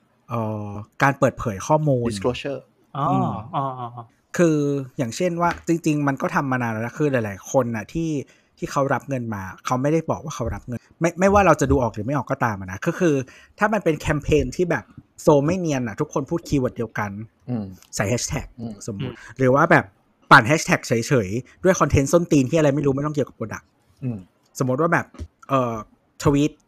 ห่างเหวอะไรไปไม่รู้สิบทวีตอืมที่มีแฮชแท็กนี้อืมอ่าพอถึงเวลาแล้วแบบเอเจนซี่บอกว่า โอเคแล้วค่ะ คุณแอน ตอนนี้ปล่อยสินค้าได้แล้วค่ะ อะ ก็คือพี่แอนก็ไปแคปรูปจาก ads มาลงหนึ่งทวีตอืมอะไรประมาณนั้นถือว่าส่ง brief ครบอืมแล้วก็เอ่อคุณแอนช่วยแคปเอ่อ reach มาให้ดูทุกทวีตด้วยนะคะ แล้วก็แคปแคปแคปเสร็จแล้วเอเจนซี่ก็จะไป compile เป็น report แล้วก็ส่งให้ลูกค้า ก็ง่ายดีนะก็ง่ายดีซึ่งซึ่งซึ่งหมายถึงว่าคือบางประเทศอะ เขาเขาซีเรียสเรื่องตรงนี้ใช่ไหมว่าคนมันจะต้องเปิดเผยถ้าเรารับเงินมาเพื่อโฆษณา เพราะมันคือขัดโฆษณาอ่าอันนี้อันนี้น่าจะเป็นประเทศที่มีวัฒนธรรมการคุ้มครองผู้บริโภคเข้มแข็งครับใช่ผมใช่ซึ่งก็คือไอสมมติว่าเขาเรียกว่าอะไรอะไอสิบสมมติพี่แอนทวีตไปแบบ11ทวีตใช่ไหมมี Product หนึ่งอันใช่ปะอ่าเออแล้วซึ่งไอ้ Product นั้นอะคือคือบางครั้งอะ เขาเรียกว่าอะไร คือคนทุกคนอาจจะไม่ได้เห็นทั้งหมด แล้วก็อาจจะไม่รู้ว่าเป็นแคมเปญอะไรอย่างเงี้ย ซึ่งมันอาจจะอวดอ้างเกินจริงหรืออะไรก็ไม่รู้อะเพราะว่าพี่แอนได้เงินมาเนี่ยอืมอืมเออซึ่งหลายประเทศ regulator เขาก็คิดว่ามันไม่แฟร์กับผู้บริโภค ที่คุณจะไม่รู้ข้อมูลนี้ว่าคุณรับเงินมาพูดถึงสิ่งนี้ แม้ว่าซึ่งอาจจะมีบางคนที่พูดจริงใจก็มีคนที่ใช่พูดไม่จริงก็มี คือเขาถือว่าเป็นข้อมูลทั้งสำสงแบบคัญให้ผู้บริโภคผู้บริโภคไปตัดสินเอง เขาถึงอืมเรียกว่าเป็น disclaimer หรือ disclosure คือหมายถึงว่า มึงคือคนดูอะไปตัดสินใจเองว่าจะเชื่อไม่เชื่อ แต่คุณดูจะเป็นต้องรู้ว่าคุณได้อะไรจากแบรนด์บ้าง ซึ่งคือคือบางครั้งเนี่ย เออเขาเรียกว่าอะไรอะมันก็จะมีวิธีบอกต่างๆอะนะก็แล้วแต่ที่คนจะเลือกใช้เพราะว่าบ้านเรามันไม่มีกฎ แต่บางเออประเทศแต่ว่าที่มีกฎหมายชัดเจนเขาจะมีไกด์ไลน์เลยว่าคุณต้องทำอะไร อย่างใช่เช่นอเมริกา ไม่ว่าจะเป็น Instagram Twitter ถ้าเป็นอืมโฆษณาต้องติด hashtag ad แอบอืมไว้แบบนี้ไม่งั้นโดนเล่นเลยเออต้องติดคำว่าใช่ hashtag ad หรือว่าถ้าเป็นใน YouTube เอง จริง ๆ YouTube มันมีให้กดอยู่แล้วว่าเป็น include paid promotion อ่าอ๋อมีมีช่องซึ่ให้งติ๊กด้วยการมีช่อองอกให้แบติ๊บกระบบของระบบเองเลย ใช่ใช่ใช่ก็คืออย่างเอ่อตอนเหมือนตอนที่เราทำคลิปเอ่อไม่ใช่ทำคือเราทำรายการใช่ไหมแล้วเราอัพลง YouTube ใช่ปะอืมอ่าแล้วมันมีสปอนเซอร์อะเราก็กดติ๊กไปก็จะขึ้นว่า include paid promotion ใช่คือคือสมมติถ้าคนดูถ้าคนเปิด YouTube ฟังสาวๆๆตอนนั้น ที่มันมีสปอนเซอร์อะมันก็จะ ขึ้นอ๋อมันจะมีตจอนต้นางๆขึ้น ใช่ตอนต้นคลิปว่าแบบ include paid promotion เพราะว่าอ๋อเราได้สปอนเซอร์มาครับครับครับประมาณโอ้เออโปร่งใสอยากโปร่งใสจะบอกบอกไว้อะไรอย่างเงี้ยไม่ใช่โปร่งใสแล้วอยากจะอวดด้วยมีสปอนคนอื่นช่วยมาจ้างก็ได้อะไรอย่างเงี้ยอ่ามาครับเทคจ็อกต้องมีแล้วครับอืมอะไรอย่างนั้นก็กูจ่ายกูจ่ายเงินเองจะได้ดูมีแบบรายการไม่มีสปอนลงเขาเรียกว่าอะไรนะ มันมีคำมันมีคำมีมีมีคำที่เรียกว่าแบบจ้างเองจ่ายเองให้รู้สึกว่าแบรนด์แบรนด์มีคนจ้างอะ ใช่แล้วตอนหลักก็คือแบบเอเจนซี่หรืออะไรโนติสก็คือค่อยมาจ้างเรา คิดว่าเรามีแบบมีคนจ้างเยอะแล้วเออเออเป็นวิธีควัตีกกันโป่งเองอีกอย่างหนึ่งใช่ใช่คืออินฟเขาลูเรียกเอนว่าเซสอร้างร์บางคนก็ credibility โว้ยคืออินฟลูเอนเซอร์บางคนก็ทำแบบนี้อย่างเช่นแบบอยู่ๆก็ซื้อรีวิวซื้อ Product มารีวิวแบบอย่างดีละเอียดสวยงามเออแล้วแล้วเขียนเป็นเหมือนโดนจ้าง จนสุดท้ายแบรนด์ต้องออกมาพูดว่ากูไม่ได้จ้างมึงโว้ยอ๋อเอออันนี้แต่ก็คือเหมือนพอเคยเขาเกิดทำขึ้นจริงเคยเกิดขึ้นจริง คือแต่พอเขาทำเยอะๆอะแล้วสมมติแบรนด์อื่นสมมติแบบ สมมติเราทำสายเครื่องสำอางทำไปสามสี่อัน แล้วก็แบบพอดังประมาณหนึ่งอีแบรนด์ที่ห้าเนี่ย เห็นว่าอุ้ยคนนี้มีคนนี้จ้างด้วย จ้างคนนี้ดีกว่า ใช่ คือมันมันดันได้ผลเพราะว่าคน no name คนหนึ่งอ่า build followerลเวอร์มามาประประมาณหนึ่งหลักพันหลักหมื่นแล้วอยู่ๆแบรนด์ใหญ่จ้างเว้ย แล้วไอ้แบรนด์ที่แบบแบรนด์ที่สี่แบรนด์ที่ห้าที่แบบ เฮ้ย คนนี้เขาเก่งขนาดไหนทำไมแบรนด์ระดับ A เขาถึงจ้างเขาอะแล้วเราหลุดเรดาร์เราไปได้ยังไง เรารีบไป approach เรารีบจ้างเขา เฮ้ยแล้วอืมโอ้โหเรามีเรทการ์ดของของคนของดาราคนอื่นเนี่ย ที่แบรนด์ระดับนี้จ้างอะเขาต้องได้เท่ากันแน่เลย แล้วก็ไปเสนอเขาเขาไอคนนี้ก็รับดื้อๆไปเลยโดยที่กูไม่เคยมีเรทการ์ดมาก่อน ใช่ แล้วเดี๋ยวก็จะได้งานต่อๆไปเรื่อยใช่จนบางทีทำให้แบรนด์มันต้องออกมาพูดว่ากูไม่ได้จ้างมึง เพราะว่าสิ่งที่มึงพูดบางทีมันไม่ตรงกับ Product Fit ที่กูต้องการจะขาย ไปพูดขึ้นมาเอง อันนี้เคยมีเรื่องๆมันอยู่แต่จริงๆมันก็มีวิธีทำนะอย่างเช่นว่า คือบางครั้งอะถ้าแบรนด์เขามีแคมเปญแล้วมันถูกบำบัดด้วยคอนเทนต์ใช่ปะอืมเราก็เอาคอนเทนต์ของคนอื่นนะมาพูดเพราะเรารู้แล้วว่า key message ของ product คืออะไร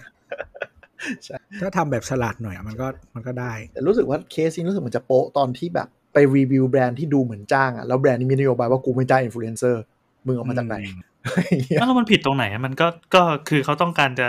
ปั้นตัวเองให้เป็นคนที่ ละเหมือนเหมือนก็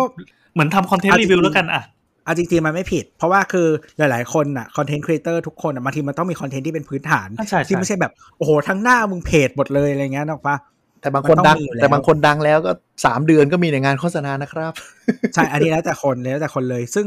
ซึ่งจริงๆคุณก็ต้องไปหมายถึงว่าถ้าคุณเป็นคอนเทนต์ครีเอเตอร์หรืออินฟลูเอนเซอร์มันก็ต้อง weight นึกปะว่าใช่ใช่ follower หรือว่าคนที่ตามคุณมันหายไหมที่คุณทำแบบเนี้ยไม่ไม่พี่แอนเคสนั้นมันผิดเพราะว่าเขาไปพูดว่าวันนี้แบรนด์เต้ๆๆส่งอันนี้มาให้รีวิวอ๋อโอเคเอออันนี้อะโกหกแล้วแบรนด์ก็แบบถ้าโกหกเออถ้าโกหกมันก็แบรนด์ก็อีกแบบเรื่องหนึ่งแล้วไงเออแบรนด์แบบกูไม่ได้ยุ่งกับมึงอะไร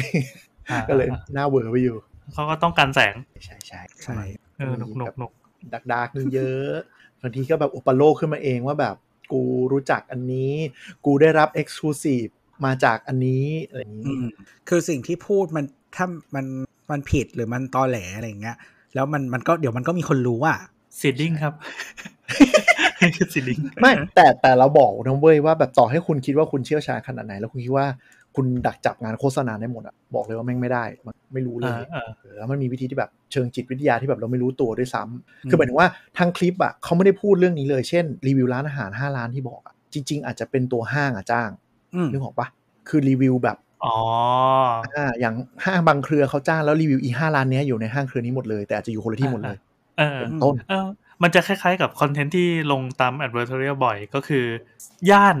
ย่านราชพฤกษ์มีอะไรที่เป็นของเด็ดอร่อยอ่าเนี่ยอ่าอ่าอย่างนั้นอะอ่าแล้วก็อยู่บางทีใกล้บางทีมันก็เป็นคอนโดก็ได้นะ สุดท้ายเออไม่งนออกใช่มาเป็นบ้านจัดสรรเรื่องอะไรอย่างงี้ขึ้นมาใช่ใช่เออจะบอกว่าเป็นแบบบ้านจัดสรรคอนโดก็มี หรือบางทีมันก็อาจจะเป็นรู้เลยแคทที่แบบใกล้เคียงแบบสมมติน้ำดื่ม หรืออะไรอย่างเงี้ยก็ได้ มันมันมันก็อืมมันก็ได้อะใช่ใช่คือบางทีเราไม่รู้เลยว่าเป็นงานโฆษณาหรือว่าแบบบ้านไหนจ้างมาแล้วมันแบบบางทีมันแบบ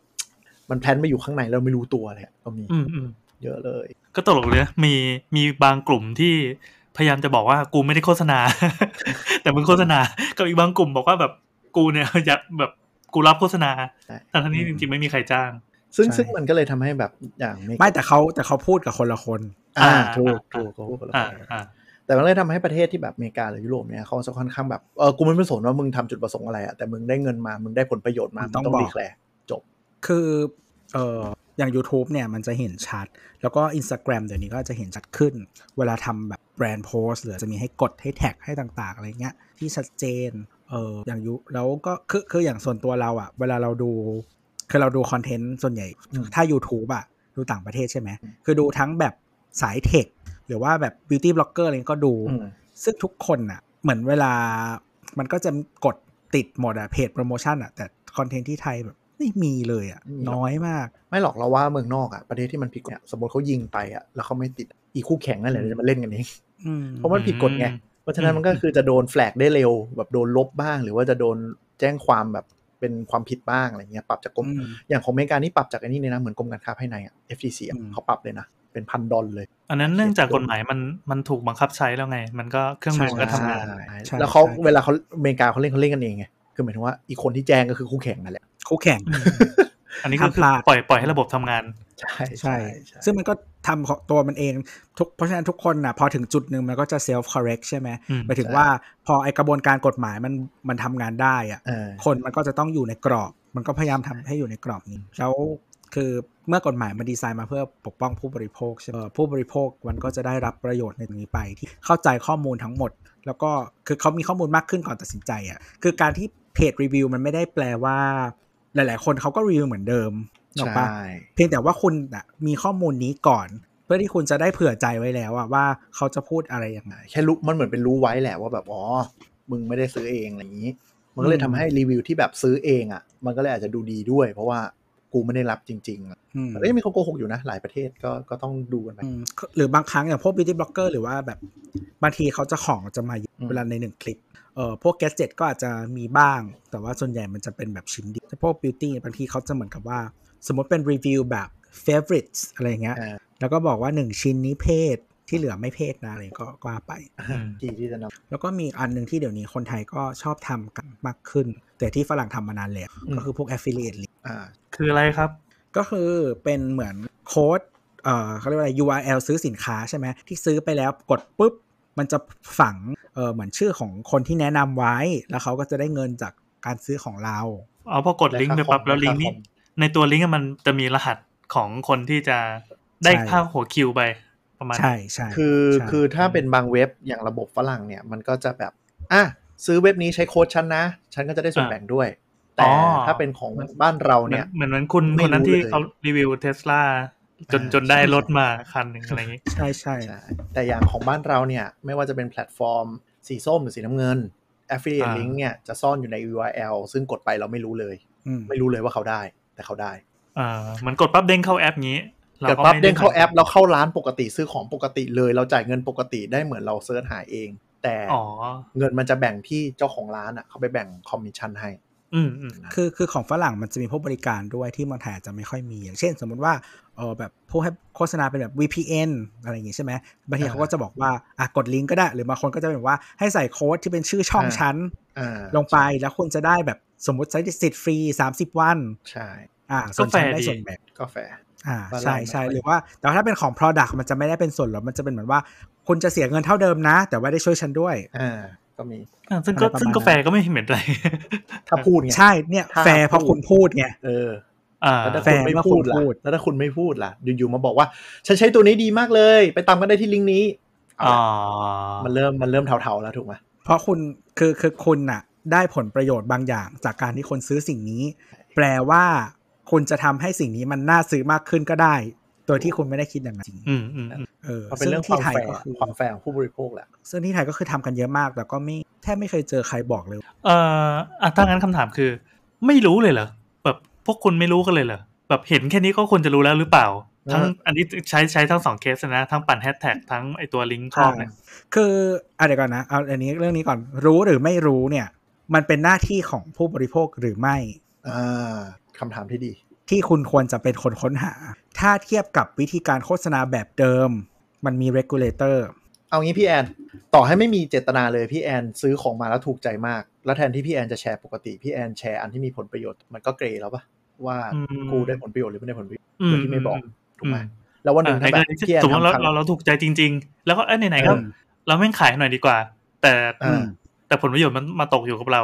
ใช่อืม แล้วคนส่วนใหญ่พอเริ่มทำครั้งแรกก็จะรู้สึกว่าเฮ้ยมันทำเงินได้อย่างนี้ว่ะแล้วเออมันจะเริ่มสรรหา product มากขึ้นเพื่อขาย วันหนึ่งอ่าคุณก็เลยกลายเป็นเซลแมนจริงๆแล้วใช่โดยไม่ใช่โดยอาจคืจะอไม่รู้ตัว คือบางคนอะอย่างในทวิตเตอร์เงี้ยคือเราเล่นทวิตเตอร์เป็นหลักใช่ไหมอืมลองไปตามดูก็ได้ว่าแบบเออคือปกติจะเป็นแบบคนทวิตขิงข่าอะไรเงี้ยหมายถึงว่าเป็นอินฟลูเอนเซอร์แต่ว่าวันวันหนึ่งก็คือแบบขายของอะไรก็ไม่รู้ใน Lazada อะไรเงี้ยแบบ วันนี้ฉันอยากขายหมอนอืมวันนี้ขายมาสก์หน้า ไปเจออันนี้มา เออเออเจ๋งอะไรมากงี้ยเลยไอเดียดีมากแบบน่ารัก สีเหลือง กดลิงก์อืมไปตามกัน ไปตามกันนี่แหละนะอะไรอย่างเงี้ยซึ่งซึ่งคือมันมันคือแบบการรีวิวหรือว่าส่งต่ออะไรอย่างเงี้ย บางคนก็ชอบเนาะอ่ามัมันไม่ได้ผิดหรอกเออ แต่ว่าไอ้นี่แหละที่บอกหรือไม่บอกอะมันเป็นมันมันอยู่ในอันนี้อืมคือเรารู้สึกว่าอันนี้ความรู้สึกส่วนตัวของเราเองว่า สมมติว่าถ้าคุณเวลาเห็นช่องแบบของฝรั่งอะไร เขาจะบอกหมดเลยอาจบอกทั้งใน description box แล้วก็เออจริงๆ คนไทย คนยูทูบเบอร์ไม่ชอบทำ description box ดูเป็นเหี้ยไม่ชอบเขียนละเอียดอะ ใช่ จริง ๆ มันเลยคือทำให้คือบางบางคนทำช anel ดี แล้วช่องไม่โตสักที เพราะมันไม่ searchable เว้ยใช่ คือคือบางครั้งอืมสมมติ beauty blogger เนี่ย คอนเทนต์สำหรับเขียนเยอะมาก ตั้งแต่สมมติว่าแต่งหน้าหนึ่งรอบปกถ้าเป็นฝรั่งอะ มันจะต้อง list product ให้หมดเว้ยอ่าว่าแบบ ตั้งแต่มึงแบบลง skincare ล้างหน้าเฮี้ยหาเหวอะไรมา แต่งตาแต่งเฮี้ยอะไรอะก็คือลงให้หมด แปรงบางคนลงแปรงด้วยกูใช้แปรงเฮี้ยอะไรบ้างอืมลงไปให้หมดอ่าคืออันนี้มันก็เป็นประโยชน์กับตัวช่องกับกับตัวเจ้าของเองด้วยใช่ไหมเพราะมันใช่ใช่เจอใช่ใช่อ่าใช่ใช่ซึ่งบางคนไทยหลาย ๆ คนไม่ทำช่องใหญ่แบบ beauty blogger ก็ไม่ทำไม่รู้ไงก็มีบางคนไม่เข้าใจแบบไม่ได้มาสายทำตรงเนี้ย content algorithm อะไรเงี้ยก็ไม่ getเสียโอกาสไปเยอะเหมือนกัน ใช่ คือบางครั้งอะเราอยาก คืออัลกอริทึม YouTube บางทีมันไม่พอที่คนคนจะแบบกดต่อกันอะเราอยากได้คนจากที่อื่น อย่างเช่นว่า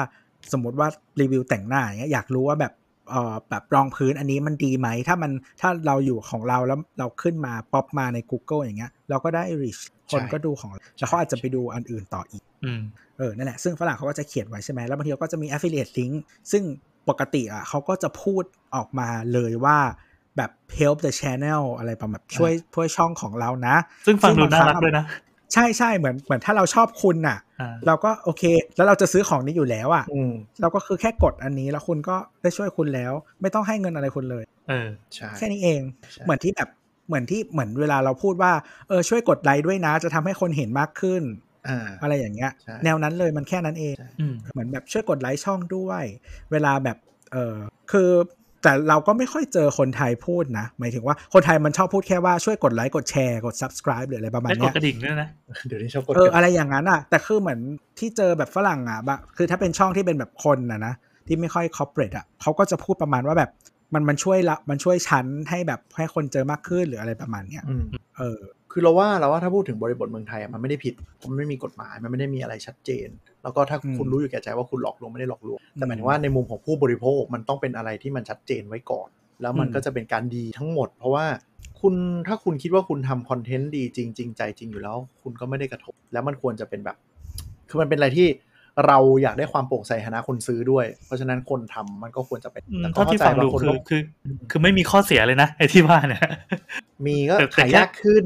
ขายากขึ้นเหรอมันก็มีบางคนไม่รู้ไงเราแล้วเขาเคยลองหรือยังอะก็ไม่รู้ไม่รู้หมายถึงว่าอ้วไม่เราว่าเราว่ามันเหมือนกับถ้ามันไม่ได้เริ่มไม่ไม่ไม่เริ่มกำหนดข้อกำหนดอะแล้วมีคนนึงแหลมทำขึ้นมา มันจะแปลก แล้วคนอื่นอาจจะไม่โอเค เออเนี่ย อย่างเราอะมันก็มีคนติดต่อมาเพื่อให้ลงโฆษณาเหมือนกันเว้ยเออเราก็จะปฏิเสธด้วยกันบอกว่าถ้าจะลงอะ เราบอกว่าได้ขอสองอย่างก็คือ คือคือหนึ่งอะเราต้องเราต้องชอบมันจริง ๆ แล้วสองคือเราต้องเปิดเผยว่านี่คือโฆษณาเออก็โดก็นจะหายหมดใช่เออก็ใช่จะส่วนใหญ่หายก็ไปเกหาลี้ยยงไปอืมหายไปเกลี้ยงเลย ก็จริง ๆ เหมือนอย่างอ่าอย่างอย่างพอดแคสต์แบบอย่างสาวๆคือรับโฆษณาใช่ไหมแต่ก็คือบอกลูกค้าทุกคนที่ลงว่าขอบอกนะว่ามันเป็นโฆษณาเออเขาบอกนะว่ามันมันมันได้รับเงินหรืออะไรบางอย่างอืมมาอ่าอืมซึ่งมีมีเออเจ้าที่